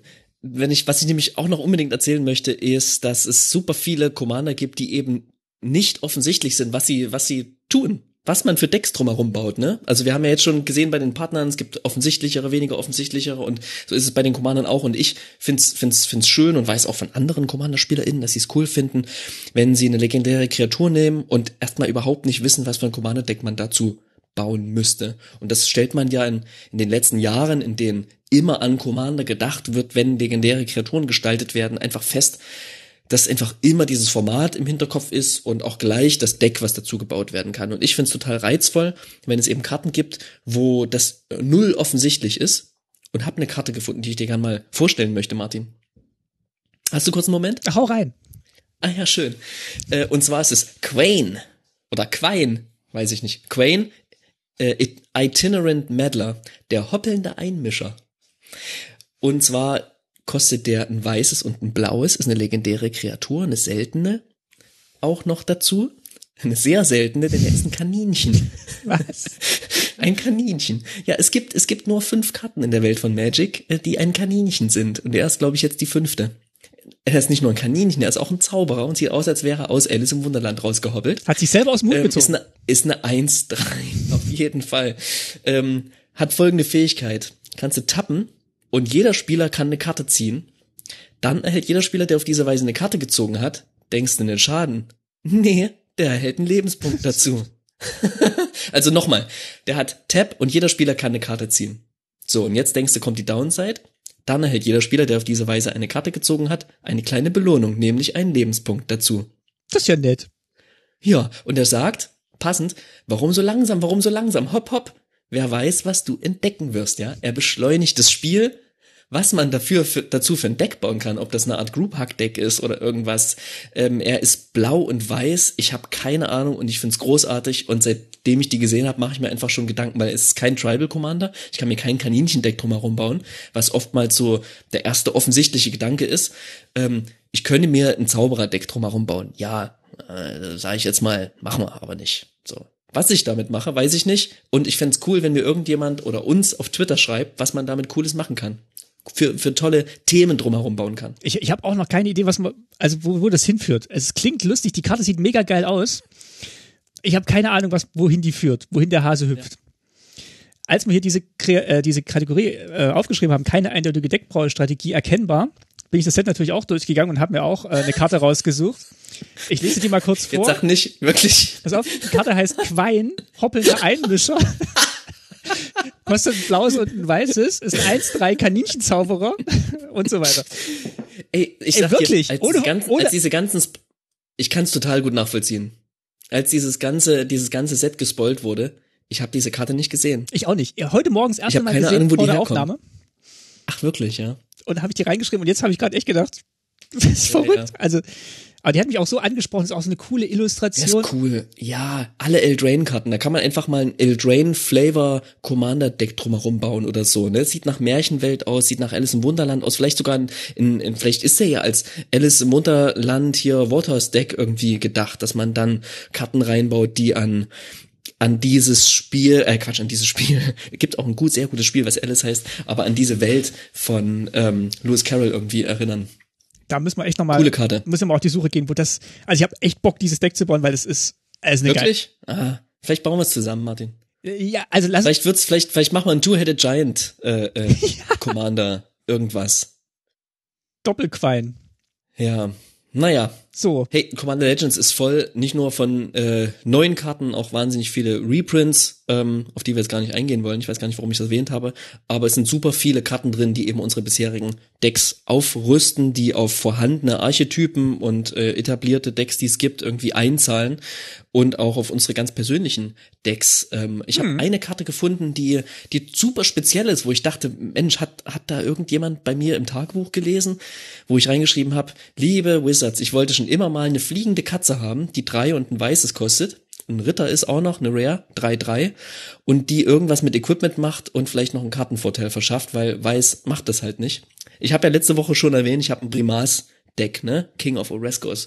Und den spiele ich einfach sehr thematisch mit viel Ausrüstungen, weil ich irgendwie Katzen spielen möchte und denen so Schuhe anziehen und Schwert an die Hand drücken will und so. Die Katze fliegt und die Illustration ist angelehnt an viele der alten Illustrationen äh, aus alten Sets, wo Katzen eben auf so äh, Dinosaurier-ähnlichen Wesen hm. geflogen, herumgeflogen sind, ne? So Pterodakten. Habe ich das, habe ich richtig ausgesprochen? Ja, ja das, das sagt man der, so. Martin, schlag das nicht nach.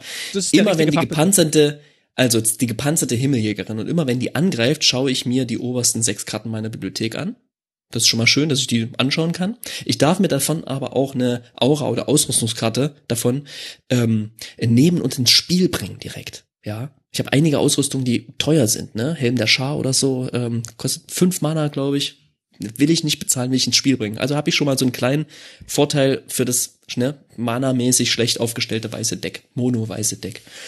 Und falls ich auf diese Weise, so geht die Karte weiter, falls ich auf diese Weise eine Ausrüstung ins Spiel gebracht habe, expliziten Ausrüstung, dann kann ich sie direkt an eine Kreatur anlegen.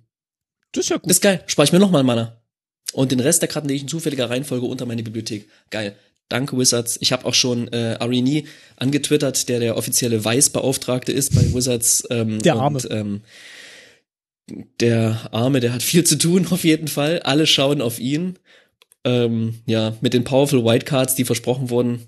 Da müssen wir uns ein paar Jahre gedulden. Ähm, ja, es aber ist es nicht so, dass sie nicht da sind. Es sind schon es gibt verhältnismäßig wenig. Ja. Ja, ja. Ja, doch, muss man schon sagen. Wizards, ihr macht es gut, aber weiße Karten, wenn die dann noch eben, wenn weiß genauso oft gespielt wird wie, muss ja jetzt nicht gleich grün sein oder blau oder so, also ähm, dann, dann würden wir uns freuen. Aber das habt ihr sicher schon gehört. oh Mann, die werden gerade gebasht von allen Seiten. Ja, ich kann, sagen, ich kann, nur sagen, warum so langsam, warum so langsam? Hopp, hopp, wer weiß, was du entdecken wirst. Arini. Grüße gehen raus. Ähm, so. Heute ist deine Grüße-Show, auf jeden Fall. Es ist schön. Ich will am Ende auch noch jemanden grüßen. Ähm, ich habe auch was entdeckt für mein, äh, für mein altes Deck, für mein aktuelles Deck. Neue, neue Karte für mein bestehendes Deck. Äh, Nadirs Nachtklinge, zwei und ein schwarzes, für einen 1-3-11-Krieger. Und der ähm, wird zur Konrad-Gesellschaft leisten, denn äh, Nadirs Nachtklinge macht, immer wenn ein Spielstein, ein Spielstein, den du kontrollierst, das Spiel verlässt, verliert jeder Gegner einen Lebenspunkt und du hältst einen Lebenspunkt dazu. Das finde ich mega toll, weil Spielsteine sind ja manchmal immer so ein bisschen ausgenommen, wenn. Ähm, ist aber nicht so ein Stein, den der Goblin macht von vorhin, ne? Felsbrocken. ähm, so Tokens, ne? So Spielsteine wie sie im Deutschen so schön heißen. Äh, ich bin jetzt gerade gar nicht sicher, ob das nicht doch für den, für den äh, Felsbrocken gilt. Nee, das, Meinst du? Ich glaube Ist auch ein Spielstein. Ne? Ja, ist, ist auch ein Spielstein. Artefakt-Spielstein. Ja, ja. ja, doch. Also ja. der Felsbrocken, ja, genau. Aber der Felsbrocken ist ein Spielstein. ja, natürlich. Das können wir, lassen wir uns auf der Zunge zergehen. Aber ja, wie gesagt, so Konrad will ja immer einen Schaden an alle austeilen und das ist jetzt einfach ein weiteres Puzzlestück, wo man auf jeden Fall sicher steht, dass bei jedem Spielzug, der im Spiel passiert, immer ein Schaden mhm. an jeden Gegner rausgeht. Also finde ich toll. Also Ergänzung ja, für mein Deck kommt rein. Habe ich auch schon eins. Hm, hm, hm, hm. Hab ja. Ich neulich ein schwarz-weißes Sacrifice-Deck gebaut. Oh. Schön. Hm, hm. Da spielen wir demnächst. Ähm, ja, wow. Ähm, ich würde sagen, wir hauen jetzt mal raus, was unsere wirklich, was unsere Wins sind, die Karten, die uns am meisten überzeugen, in diesen wunderschönen Kategorien, die wir schon für Sendika verliehen haben. Welche Karte hat den besten Flavor? Welche Karte hat die beste Übersetzung? Und? Das beste Artwork. Verleihen wir auch. Genau. Und bei der Übersetzung und beim Flavor küren wir allerdings auch noch, vergeben wir eine, eine wie sagt man im Weihnachtssetting, eine, eine alte Rosine, eine staubige Rosine. Eine Route. Eine Route, genau. Die, die Flavor-Route und die Übersetzungsroute haben wir genau. noch zu vergeben. Und natürlich immer mit dem Augenzwinkern, weil es, also es ist ja von uns lustig gemeint und äh, nicht alles lässt sich eins zu eins übersetzen und manchmal muss man auch ein bisschen tricksen, damit die Karte Sinn macht und manchmal muss man ein bisschen tricksen, damit die Karte im Deutschen äh, noch in den, in den Text reinpasst. Also äh, nicht böse Großes gemeint. Augenzwinkern und so schwer fiel es mir hier wie noch nie in irgendeinem Set, denn der Flavor ist bei so vielen Karten on spot und die Übersetzung fand ich bei vielen Karten tatsächlich auch wirklich, wirklich gelungen. Das, das vorweg gesagt. Ja, dann fangen wir doch an mit dem. Äh, womit fangen wir? Ja, womit fangen wir an? Oh. Achso, mal was anderes Flavor Win. Äh, Flavor Win. Nee. Wüsste ich nicht. Flavor Win. Hau genau, raus. noch kurz, was ist Flavor? Wir machen bestimmt auch nochmal eine komplette Folge zum Thema Flavor, aber Flavor ist für mich eine Gesamtkomposition einer Karte. Ja, ich schaue die Karte an, ich lese den Namen, ich sehe die Mana-Kosten, ich sehe die Illustration, die hat ganz, ganz viel mit Flavor zu tun.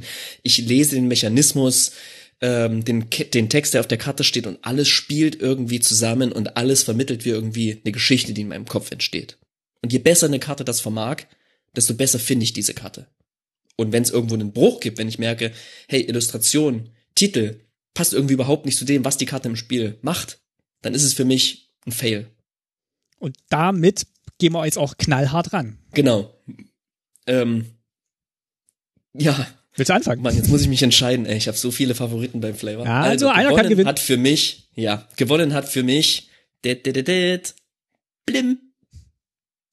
Das war jetzt nicht Teil des Jingles, sondern Blim heißt die Kreatur. Des Jingles. Blim, komödiantisches Genie. Klingt übrigens ähnlich wie der andere Goblin, ähm, ist aber kein Goblin, ist ein Imp, ein Bold, ja, im Deutschen. Comedic Genius heißt er im Englischen. Blim, das komödiantische Genie, ist mein Flavor Win. Kostet zwei, ein schwarzes und ein rotes. Ähm, vier, drei. Der fliegt.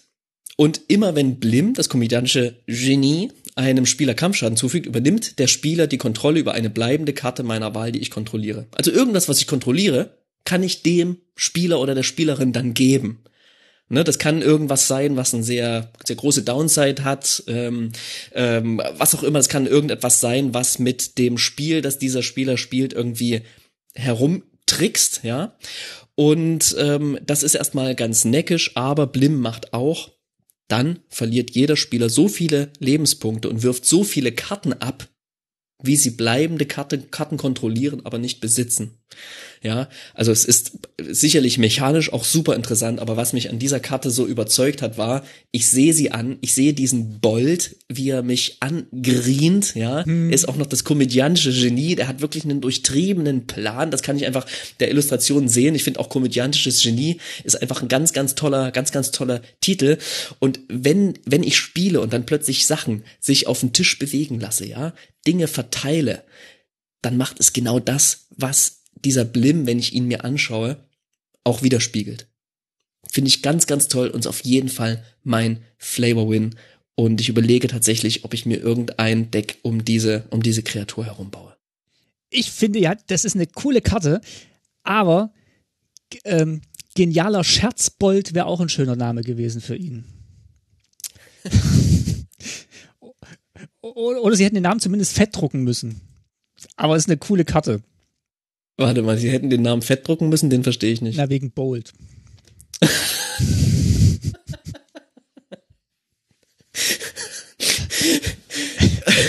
Können wir jetzt bitte weitermachen? Ja, also mein, komme ich mal zu meinem Flavor Win.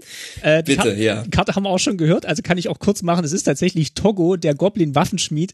Weil es einfach so, ah. du liest Goblin Waffenschmied und denkst, der macht jetzt die besten äh, Schwerter und Äxte und äh, Verteidigungsausrüstungen und dann erzeugt er einfach diesen Felsbrocken. Im Englischen heißt es auch noch The Rock.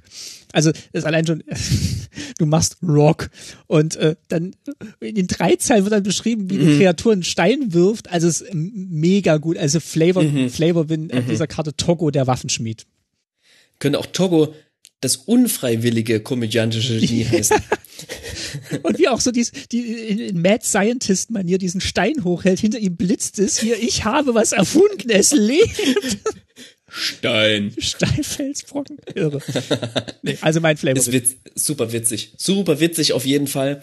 Allerdings habe ich hier tatsächlich in, in, in finde ich die Übersetzung sehr gelungen, ne? dass es Felsbrocken heißt, denn es wird ja oftmals gesagt, für Artefakte, die ich tappen kann, für Mana, hm. ähm, sagt man ja Rock, ne? Mana Rock dazu. Und ich dachte die ganze Zeit, ach, der macht Rocks, der macht Mana Rocks, ne? Man bedient sich dieser Erwartungshaltung gegenüber dieses Wortes Rocks.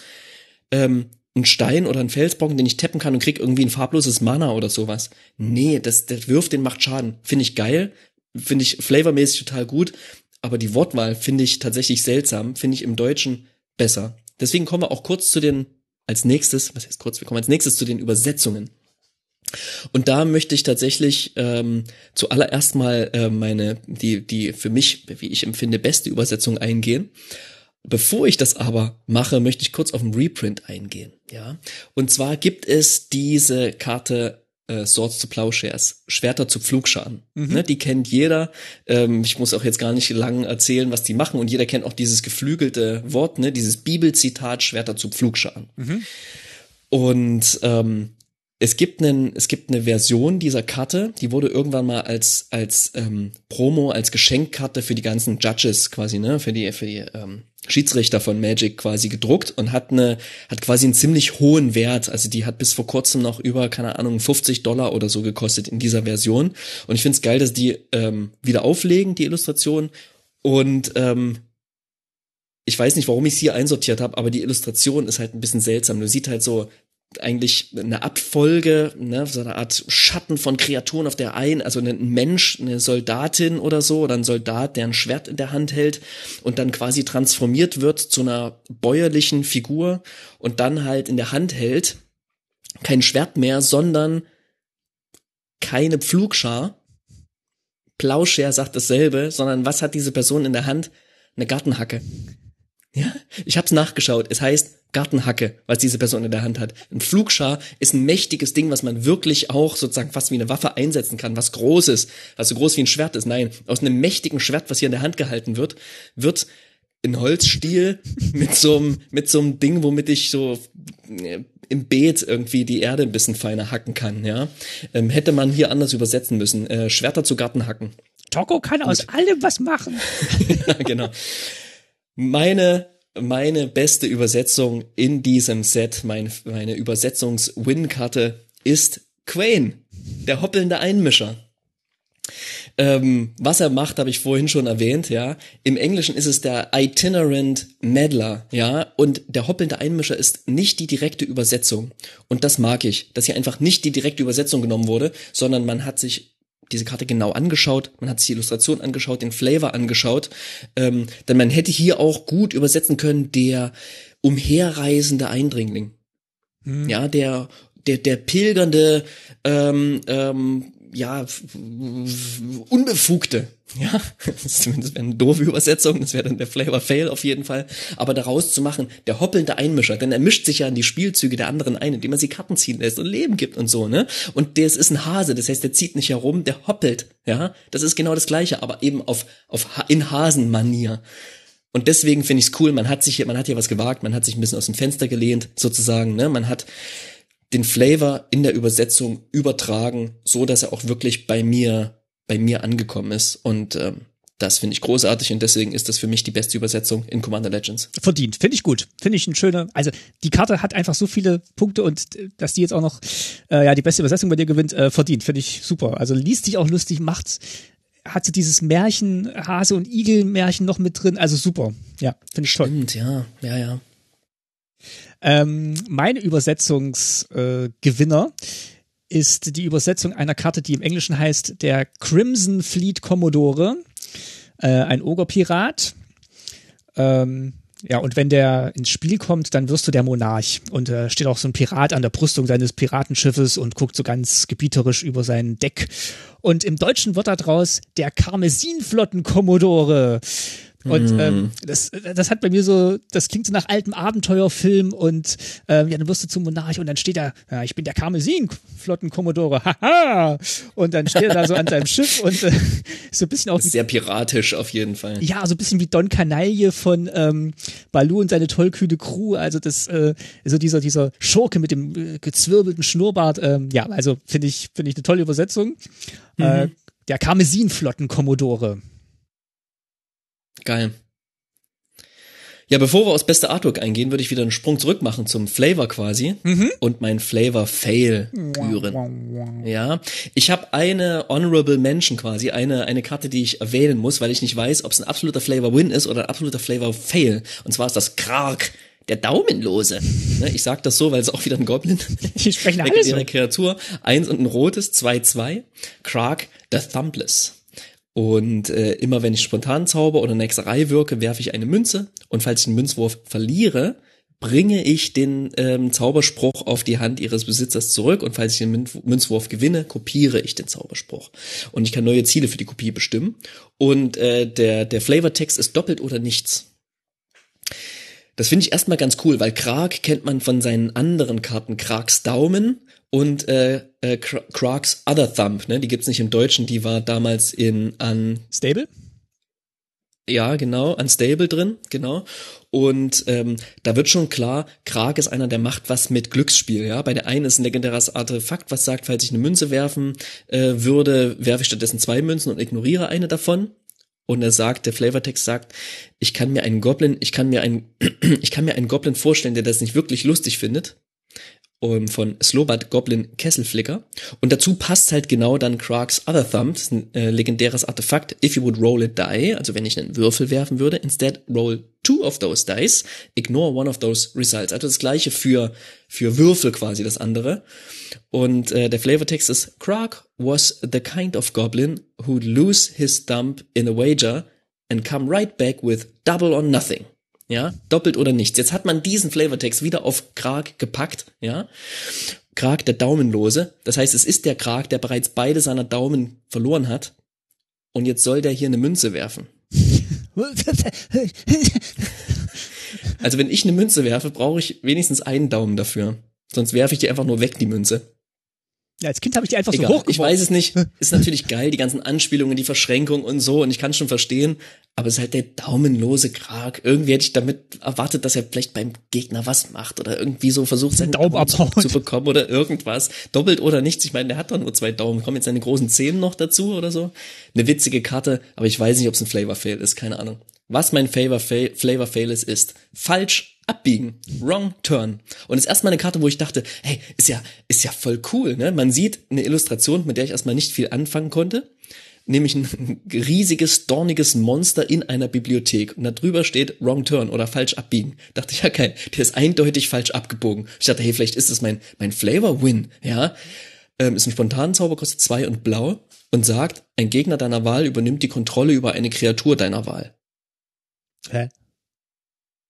Und ich denke mir so, warte mal, dafür, dass ich falsch abgebogen bin, ein Vorgang, der aus Versehen passiert, ne? ne? Falsch abbiegen macht man nicht aus absichtlich.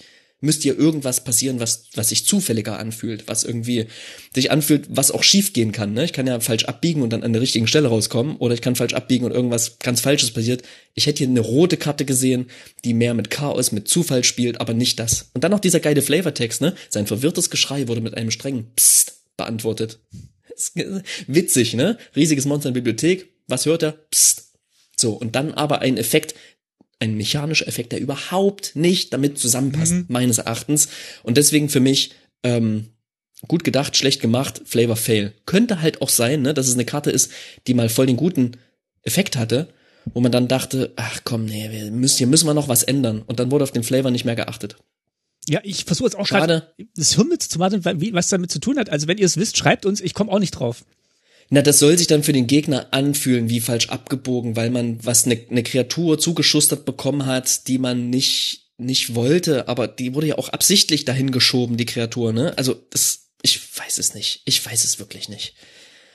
Keine Ahnung. Naja, oder der blaue Spieler mit seiner, in seiner Bibliothek äh, kriegt auf einmal ein großes grünes Monster, mit dem wir dann angreifen. Ach, komm, wir müssen auch nicht retten. Es gibt so viele gute andere Karten in dem Set. Das ist einfach mal ein Fail. Darf auch sein. Okay, dann füge ich noch einen Fail hinzu.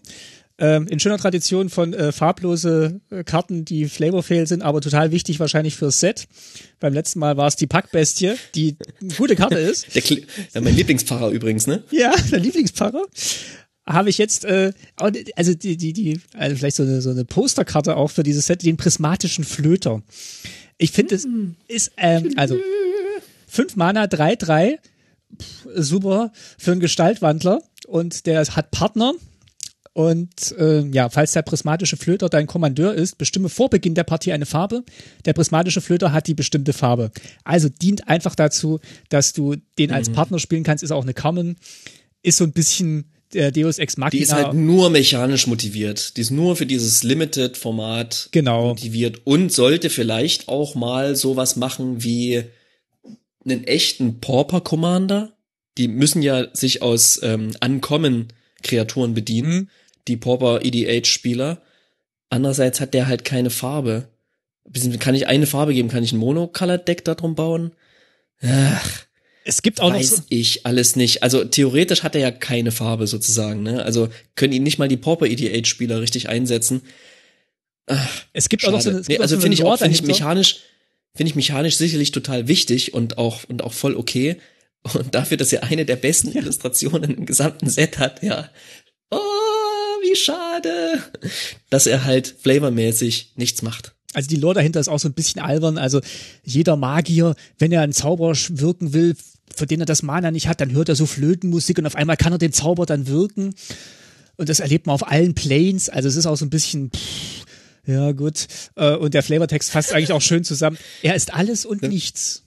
Ja, dann müsste stehen. Ja, Flöt. Hm. Also, ja, Ja. also, also coole Illo, aber ja, mich äh, flavormäßig äh, wirklich nur so. Äh, Aber auch so, so, so äh, shitty Blockflöt. Gibt so einen schönen YouTube-Kanal, Shitty, äh, Shitty Flut. so ist der prismatische Flöte. Also, gute Karte, aber Flavor Fail. Und komm, bevor wir zu den positiven Dingen dieser Preisverleihung übergehen, küren wir noch unseren letzten Fail und zwar um die Übersetzungen geht's. Und ich finde normalerweise immer irgendwas, was mir vollkommen albern vorkommt. Ich mag eigentlich albern, ne, aber halt irgendwas, was mir so albern vorkommt oder falsch oder in die falsche Richtung vorkommt. Und diesmal habe ich was gefunden, wo ich mir denk so, ja, da hättet ihr was Besseres machen können, aber hm, es ist pff, vielleicht auch zu verkraften. Es handelt sich um ein Artefakt. Die Erfindungsmaschine ist jetzt kein schlechter, kein schlechter Begriff. Heißt im Originalen Ingenuity Engine. Ja, ist ein Artefakt, kostet sieben, ist eine Ankommen und hat Kaskade. Ähm, eins, Tab hat sie noch, opfere ein Artefakt und bringe ein Artefakt deiner Wahl, das du kontrollierst, auf die Hand seines Besitzers zurück. Was es, was es macht, ist ein bisschen egal. Aber Ingenuity Engine hätte ich, glaube ich, irgendwie mit ein bisschen mehr Chutzpe übersetzt, mit ein bisschen mehr Schmackes, mit ein bisschen mehr einer Ingenuity, ist nicht einfach nur, dass man was erfinden kann, sondern es ist der gesamte Einfallsreichtum, die Genialität, die Innovationskraft, ne, der Erfinder. So Geist, Geistesblitz ne? vielleicht ein bisschen. Oder so. Ja, Geist und Raffinesse auch, ne, so Scharfsinn.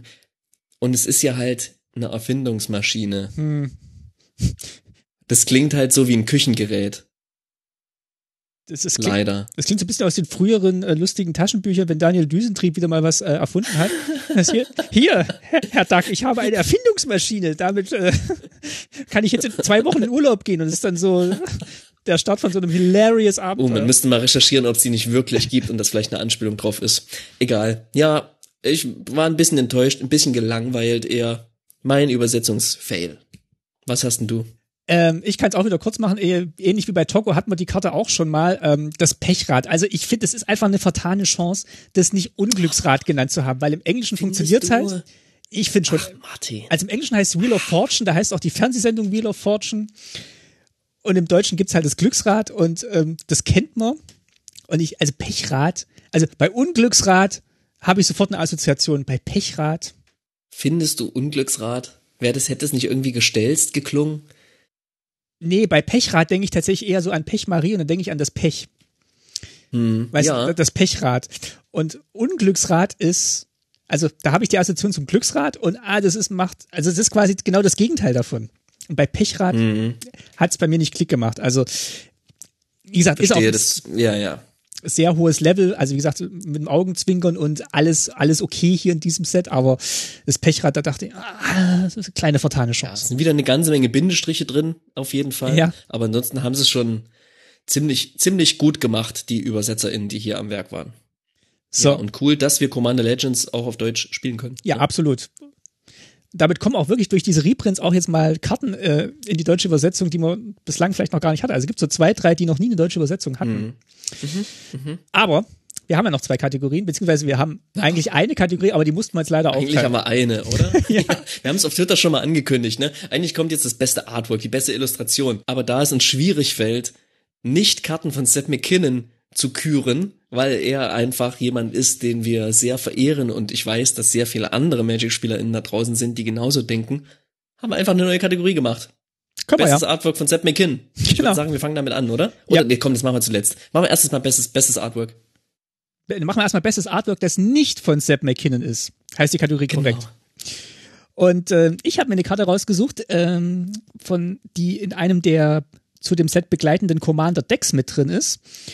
Und zwar ist das eine neue Illo für Sor, den Verzauberer. Wenn ihr mal guckt, Sor der Verzauberer, das war dieser Enchantment Commander. Eins für eins, weiß, blau und schwarz für ein 1-4 legendäre Kreatur, Mensch, Zauberer. Und äh, wenn der angreift, kannst du der Bibliothek nach einer Verzauberungskarte mit umgewandelten Mana-Kosten von drei und weniger durchsuchen und ins Spiel bringen. Und danach die Bibliothek. Und die Karte von Sur dem Verzauberer, ich wollte immer so ein Ench- Enchantment-Deck bauen und das hab ich, ich, ich konnte mich nicht überwinden, weil dieser Sur, der sah so aus wie äh, so ein schlimmer Yoga-Unfall im Himmel und es, es ist peinlich, diesen Commander irgendwie auf, auf dem Spielfeld zu haben. Und es- Es also, ist wirklich erstaunlich, was er mit seinen Gliedmaßen macht. ne? Es Ja. ist eine menschliche Gestalt. Und dann explodiert immer noch der menschliche Kopf. Gestalt mit einem Staub, mit einem Stab, die aber hinter seinem Nacken, unter seinem Arm verläuft, mit einem roten Mantel und man weiß nicht so genau, was er mit seinen Gliedmaßen tut. Und es ist einfach peinlich, wenn du den spielst. Also den lässt du am besten immer in der Command Zone und sitzt auch ganz außen am Tisch und machst irgendwas anderes mit Enchantments. Aber jetzt, die neue Illu, Zor der Verzauberer. Ich sag dir folgendes, die, Illu- die Illustration ist folgendermaßen entstanden. Jahrelang haben Magic-Spieler gefragt, sag mal, ist was mit seinen Beinen nicht in Ordnung? Sag mal, den Stab, der muss doch eigentlich runterfallen. Was ist denn da los? Ja, kann der denn nicht normal, hat er vielleicht einen Defekt? Geht's dir so, nicht ist es gut? doof, dass wir uns über den lustig machen und alles das haben sie dann umgesetzt in der neuen Illustration, wo der Typ einfach mal ganz gerade über dem Wasser schwebt, Beine ausgestreckt, Stab in der Hand. Ja. Und sieht auch ein bisschen gruselig aus. Ist jetzt einfach eine ehrfurchteingebietende Karte. Definitiv, ey, das, das, das Bild so getiltet, ne, der, der schwebt irgendwie über dem Meer, sag ich mal, ne. Über dem Wasser ist ein, ist ein dunkler, ganz, ganz dunkler, finsterer Regenhimmel. Und am Horizont sieht man so einen kleinen Streifen Licht noch. Also coole Illo. Und ähm, wie gesagt, bei mir macht der die, die Illo ganz viel aus, bei, wenn ich Karten spiele. Und ich habe jetzt echt wieder Bock, dieses Deck vielleicht mal irgendwann zu bauen, was ich machen wollte, aber was ich mir nicht getraut habe, weil ich äh, die alte Illo von Zor, dem Verzauberer, so schlecht fand. Genau, mein, mein äh, Art-Win. Nice. Ja, mein Artwin, ich war ein bisschen überrascht, als ich durchgeguckt habe und ne, das, das Level, das Qualitätslevel ist unfassbar hoch, immer bei Magic, ja. Und ähm, dann ist man immer wieder überrascht, welche Sachen einen, einen ansprechen und welche einen letztlich dazu bringen zu sagen, hey, bei der Karte, das sticht da, die sticht für mich irgendwie heraus. Und zwar ist es Kolfenor, die letzte Eibe. Ja, ist eine legendäre Kreatur, ein Baumhirte und Schamane, 3-7, kostet äh, äh, drei beliebige, ein weißes, ein äh, sch, äh, schwarzes und ein grünes, hat Wachsamkeit, Reichweite und immer wenn ähm, Kolfenor oder eine andere Kreatur, die ich kontrolliere, stirbt, bringe ich ähm, bis zu eine andere Kreatur meiner Wahl mit niedrigerer Widerstandskraft aus dem Friedhof auf die Hand zurück. Er hat einen schönen Flavortext. Um ein Alter zu erreichen, muss man wissen, wann man sich dem Wind beugen und wann man aufrecht stehen muss. Und ich habe da schon so ein bisschen mit tieferer Stimme gesprochen, weil ich kann das nicht anders, wenn ich die sehe. Das ist einfach eine super detailreiche Zeichnung von Philipp Burboran. Ah. Ja, Philipp Burboran ist jemand, den Martin und ich äh, persönlich treffen durften. Ähm, äh, der ist vielleicht am meisten bekannt durch seine Illustration des Reprints von Tarmogoyf. Das heißt, er malt sehr viel Natur ähm, ähm, äh, Impressionen. Und der hat sehr viel Kreaturen, die tausend Stacheln haben. Ne? Der Flavor Fail zum Beispiel war auch von ihm illustriert. Das heißt, die Kreaturen haben immer viele Stacheln, die haben viele, ja, es ist hier ein Baum, ein Baum, der hat eine Million kleine Ästchen, da wachsen Pilze dran, da wächst irgendwie Gras raus, das aussieht wie sein Bart. Der hat so eine runzlige, wurzelige Nase, ne? Es sieht so aus wie so ein End aus, aus Herr der Ringe. Und es ist so super detailreich, ne? Und es ist einfach nur ein Baum in einem Wald, der zwei Augen hat und was, was wie eine Nase aussieht. Und ähm, es vermittelt für mich alles das, was Absahen irgendwie, ne, also weiß, schwarz, grün vermitteln soll. Der guckt mich direkt an, ne, der hat irgendwie eine starke Persönlichkeit, der hat eine gewisse Weisheit, die er in sich trägt, der transportiert in der Illustration den gesamten Flavor, den die Karte hat. Und ähm, der strahlt so golden wie seinen, wie sein äh, Rahmen dieser Karte, ne?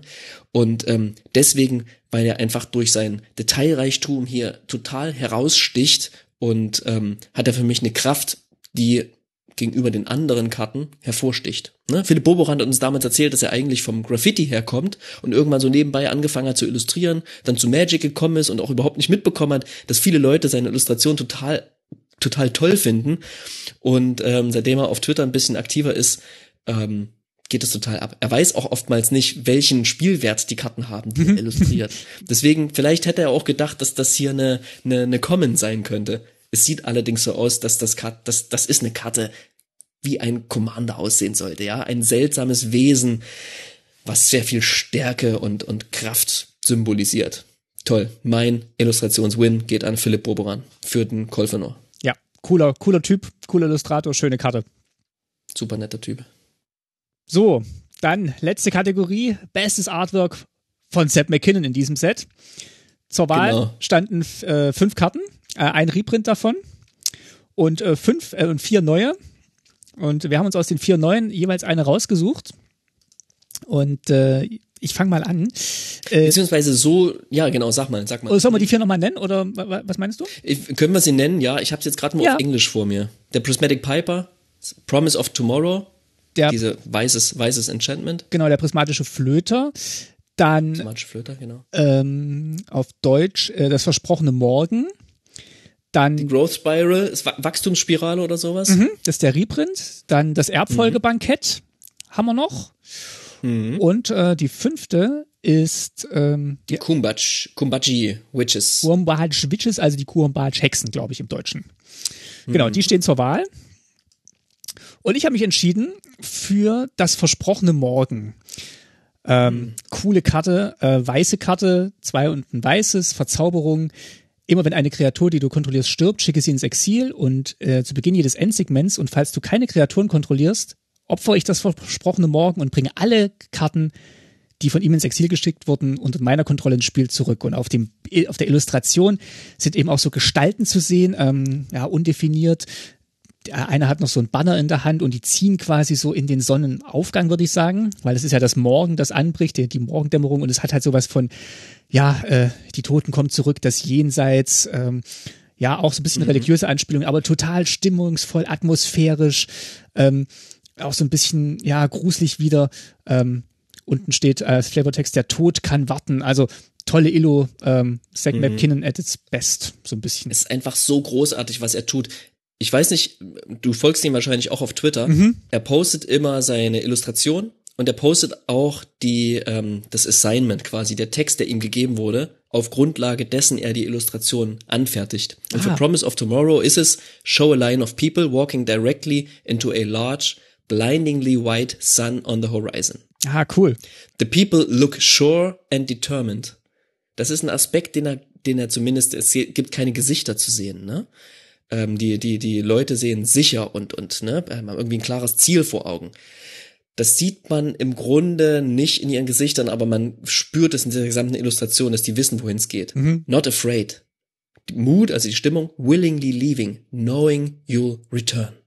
Ne? Und das drückt er aus, indem die Leute da über fast so eine Landschaft, wie als wäre gerade Ebbe oder als würde so ein seichte Wasser laufen gehen und dann so abheben, ne? Die schweben so in dieses Licht rein, halten sich an der Hand und sieht alles sehr sanft und still aus und ähm, ähm, transportiert diese Beschreibung auf eine vollkommen für mich unerwartete Art und Weise. Coole Karte. Deswegen ist Seth McKinnon einfach so wahnsinnig ein, einfach ein Genie, meines Erachtens. Ja, mein Flavor Wind, die Kombachi Witches übrigens, ähm, sind kein, streng genommen kein Reprint. Ähm, die gab's schon in Magic Online diese Illustration und ist jetzt das erste Mal auf eine Karte gedruckt. Mein ähm, Win, mein bestes Artwork von Seth McKinnon ist das Erbfolgebankett, das Feast of Succession. Meine Fresse. Ähm, schaut es euch auf jeden Fall an. Ich lese euch mal kurz die, die ähm, Beschreibung vor, das Assignment. Also, show an opulent feast. Ja, ein, ein opulentes Fest, eine Schmaus, ja, of nobles, ja, also von, von Adligen, except that the meal was poisoned. Das Gericht war vergiftet. And everyone, everyone's slumped lifeless in their chairs, even the king. Wisps of black poisonous steam rises up from spilled wine goblets. Ja, also die wurden vergiftet, alle Leute sind in ihre Stühle gesackt, man sieht aber nur den König und drunter, unterm Tisch liegen so ein paar, ähm, paar Soldaten. Und ich find's einfach ganz, ganz toll, wie er sich hier so einer Art Zeichensprache bedient, ja, so einem kindlichen, so einer kindlichen Bildsprache von, wie stellt man dar, dass irgendwie ähm, hier was vergiftet, vergiftet war oder so ähm, ja, da, da kommen so spiralenförmige Dinge aus den Mündern der Vergifteten oder aus dem König, ähm, im, in, vor dem Mund des Königs, der in sich zusammengesackt ist, ja, da, da fliegen kleine Fliegen, ja, ähm, aus den, aus den Kelchen, die da ganz symmetrisch nebeneinander stehen, äh, ganz, ganz, äh, nicht symmetrisch, aber so ganz gleichmäßig aneinander, nebeneinander aufgereiht, da kommt schwarzer Nebel. Und in diesem schwarzen Nebel sieht man, dass das Schwein von diesem fetten Gelage quasi, ne, das wird wie so transparent. Da sieht man das Skelett, ja, da sieht man schon den Tod in diesem mhm. Nebel, der aus den Kelchen aufsteigt. Und was überhaupt nicht in der Kunst, in dieser Beschreibung drin war, aber hier in diesem Gemälde ist, ist eine Hand. Eine Hand, die aus dem Bild, also in das Bild hinein sich streckt, über den Kopf des Königs hinweg und die Krone des Königs mm. in Händen hält. Ja. Toll. Und zwar er hält die Krone so in Händen, als wie, wie man ein Messer in der Hand hält, ne, mit, den, mit der Spitze nach vorne, als wäre der König fast schon mit seiner Krone erstochen worden. Also selbst dieser Handgriff symbolisiert, symbolisiert Tod und Verderben und Entmachtung. Und was macht die Karte? Alle Kreaturen bekommen minus vier, minus vier bis zum Ende des Zuges und du ähm, du wirst Monarch. Ne? Cool. Das, das, mega. Das, ist, das steht einfach nicht mit in der Beschreibung drin, aber er hat es direkt übertragen, dass hier, hier wird jemand anderes Monarch. Hier kriegt jemand anderes die Krone, den Umhang, das Besteck, die Tafel Schokolade, den Schal und so weiter. Äh, ganz großartig, was er hier macht. Und ähm, ja, man könnte noch viel über, über den, den, die Farbkontraste, die Farbwahl und so weiter sprechen. Ähm, wir verlinken auf jeden Fall die Gemälde und wir können auch noch mal einen Link ähm, setzen zur Entwurfszeichnung, die er rausgekramt hat und auch getwittert hat. Oh ja, die habe ich auch nicht gesehen. Mach mal. Oder äh, schick mir und ich Ganz mach dann und verlinke das in den Shownotes. Ja, genau. Kriegen wir hin. Ihr werdet es auf jeden Fall sehen. So, ich du hab, hast noch einen Bonus? Ich habe noch einen Bonus. Ernsthaft? Ja. Wirklich? Genau, pass auf. Na dann, hau mal raus. Also, wir nehmen heute auf am 8. November. Und ähm, Magic ist ein Spiel, das kommt aus den Vereinigten Staaten. Und die USA haben wir jetzt alle die letzten Tage gespannt verfolgt, was da passiert. Und ähm, wir, wir wollen ja die Politik ähm, vielleicht nicht ganz aus diesem Podcast rauslassen, aber Magic lässt die halt auch so ein bisschen raus. Aber nichtsdestotrotz ist einfach eine Zeit, wo man vielleicht auch mal so ein bisschen die Verbindung zwischen den zwei Welten suchen muss. Und äh, wir haben heute Morgen oder gestern Abend, ich weiß schon gar nicht mehr, wann es war, die Entscheidung bekommen, wer jetzt tatsächlich der Präsident ist. Und diese, diese Wahlauszählung war so irre und ähm, ja, und es gibt eine Karte, die das auch so ein bisschen schön zusammenfasst, fand ich beim Durchgucken dieses Sets und die wollte ich jetzt einfach noch erwähnen, weil es einfach auch so eine schöne Botschaft vielleicht auch ist in dieser, mhm. in diesen Tagen. Und zwar mhm. ist das die Stump Squall Hydra. Ähm, mhm. Die ist auch in einem von diesen Commander-Decks drin. Ähm, pass auf, und das, die kostet X, also X äh, beliebig viele farblose und drei grüne für eine Hydra 1-1. Und pass auf, wenn, ich lese es mal auf Englisch vor äh, weil ich habe die nur auf Englisch gefunden ähm, bislang. When Stump Squall mhm. Hydra enters the battlefield, distribute X plus one plus one counters among it and any number of commanders. ähm, also du verteilst quasi Counter auf beliebige Commander hm. Da haben wir schon mal die Wahl so ein bisschen drin und unten steht drin, in preparation to grow new heads, a Hydra may rid itself of older ones. Und ich finde, das passt sehr schön zu dieser, zu dieser Wahl und die wollte ich einfach noch erwähnen, weil das, äh, ja, eine lustige Karte ist. Die ist nicht im Set, die ist nur in den Commander-Deck. Genau, genau. Hm. Das ist auch noch schon ein schöner Flavor-Win für mich. Ja, dazu muss ich sagen, was ich so die über die Wahlzeit auf Twitter verfolgt habe von den ganzen Magic ähm, Content Creatern und den ganzen Leuten, die bei Wizards arbeiten und so, die waren super ähm, aktiv, haben dafür geworben, wählen zu gehen, ja. ähm, haben niemanden irgendeine Meinung aufgezwungen, waren einfach sehr da und sehr, ja, sehr aktiv und eben, ja, haben nicht versucht, in irgendeiner Form Neutralität zu heucheln oder so. Das fand ich richtig gut das hat mir, das hat mir gefallen und ähm, ja, was soll ich sagen?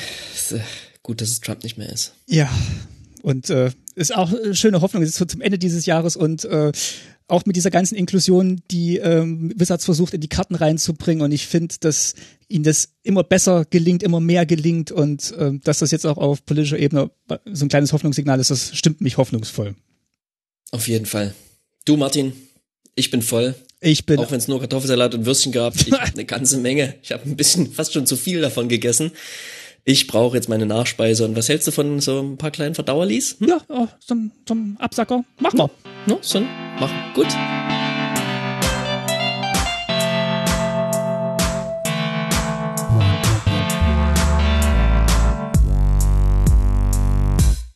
Eine Kleinigkeit.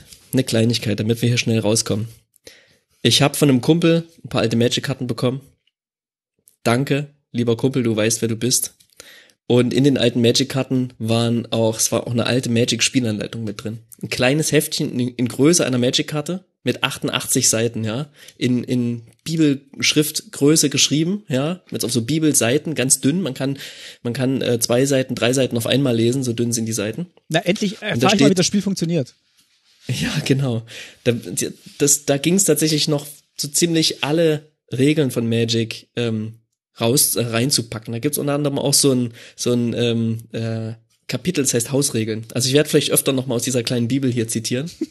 Ganz am Anfang auf Seite drei steht Einführung. Magic, die Zusammenkunft, ist ein Kartenspiel zum Sammeln, das von Richard Garfield erfunden wurde und von Wizards of the Coast hergestellt und herausgegeben wird. Für Magic die Zusammenkunft gibt es mehr als 300 verschiedene Karten und regelmäßig kommen neue dazu. Commander Legends hat 361. Irre. Und ähm, gibt mal wieder einen Hinweis darauf, wie lang dieses Spiel schon gewachsen ist, unter welchem, ja, mit welchem riesigen Erbe auch die DesignerInnen jetzt quasi zu tun haben, zum Teil sicherlich auch zu kämpfen haben. Und ähm, mit diesem nostalgischen Rückblick auf die Welt, wo die Zeit, wo Magic einfach ein kleines Kartenspiel war, ähm, genau, will ich mich heute auf jeden Fall verabschieden, denn in diesem nostalgischen Gefühl werde ich sicherlich auch in den vielen nächsten Telekommanderabenden irgendwie schwelgen und meine ganzen alten Karten irgendwie durchforsten nach äh, neuen Tools und Bausteinen für neue Commander-Decks oder ähm, ja, ich, ich freue mich einfach, dass dieses Set kommt dass wir Commander spielen, dass es dieses Format gibt, was der Adam Staley erfunden und der Sheldon Mannery irgendwie weiterentwickelt hat. Ähm, geil. Freue ich mich, freue ich mich sehr drauf, ähm, dieses Spiel weiter wachsen zu sehen. Genau, und ich wünsche euch auch viel, viel Spaß mit dem neuen Set. Ich hoffe, ihr hattet ein bisschen Spaß beim Anhören, habt Lust bekommen auf die neuen Karten. Ähm, wir kommen noch mal wieder dieses Jahr. Ähm, bis dahin könnt ihr ganz viel Commander Legends spielen. Könnt uns auf Twitter folgen mit dem Unterstrich Tasty Unterstrich MTG oder auf Facebook. Tasty.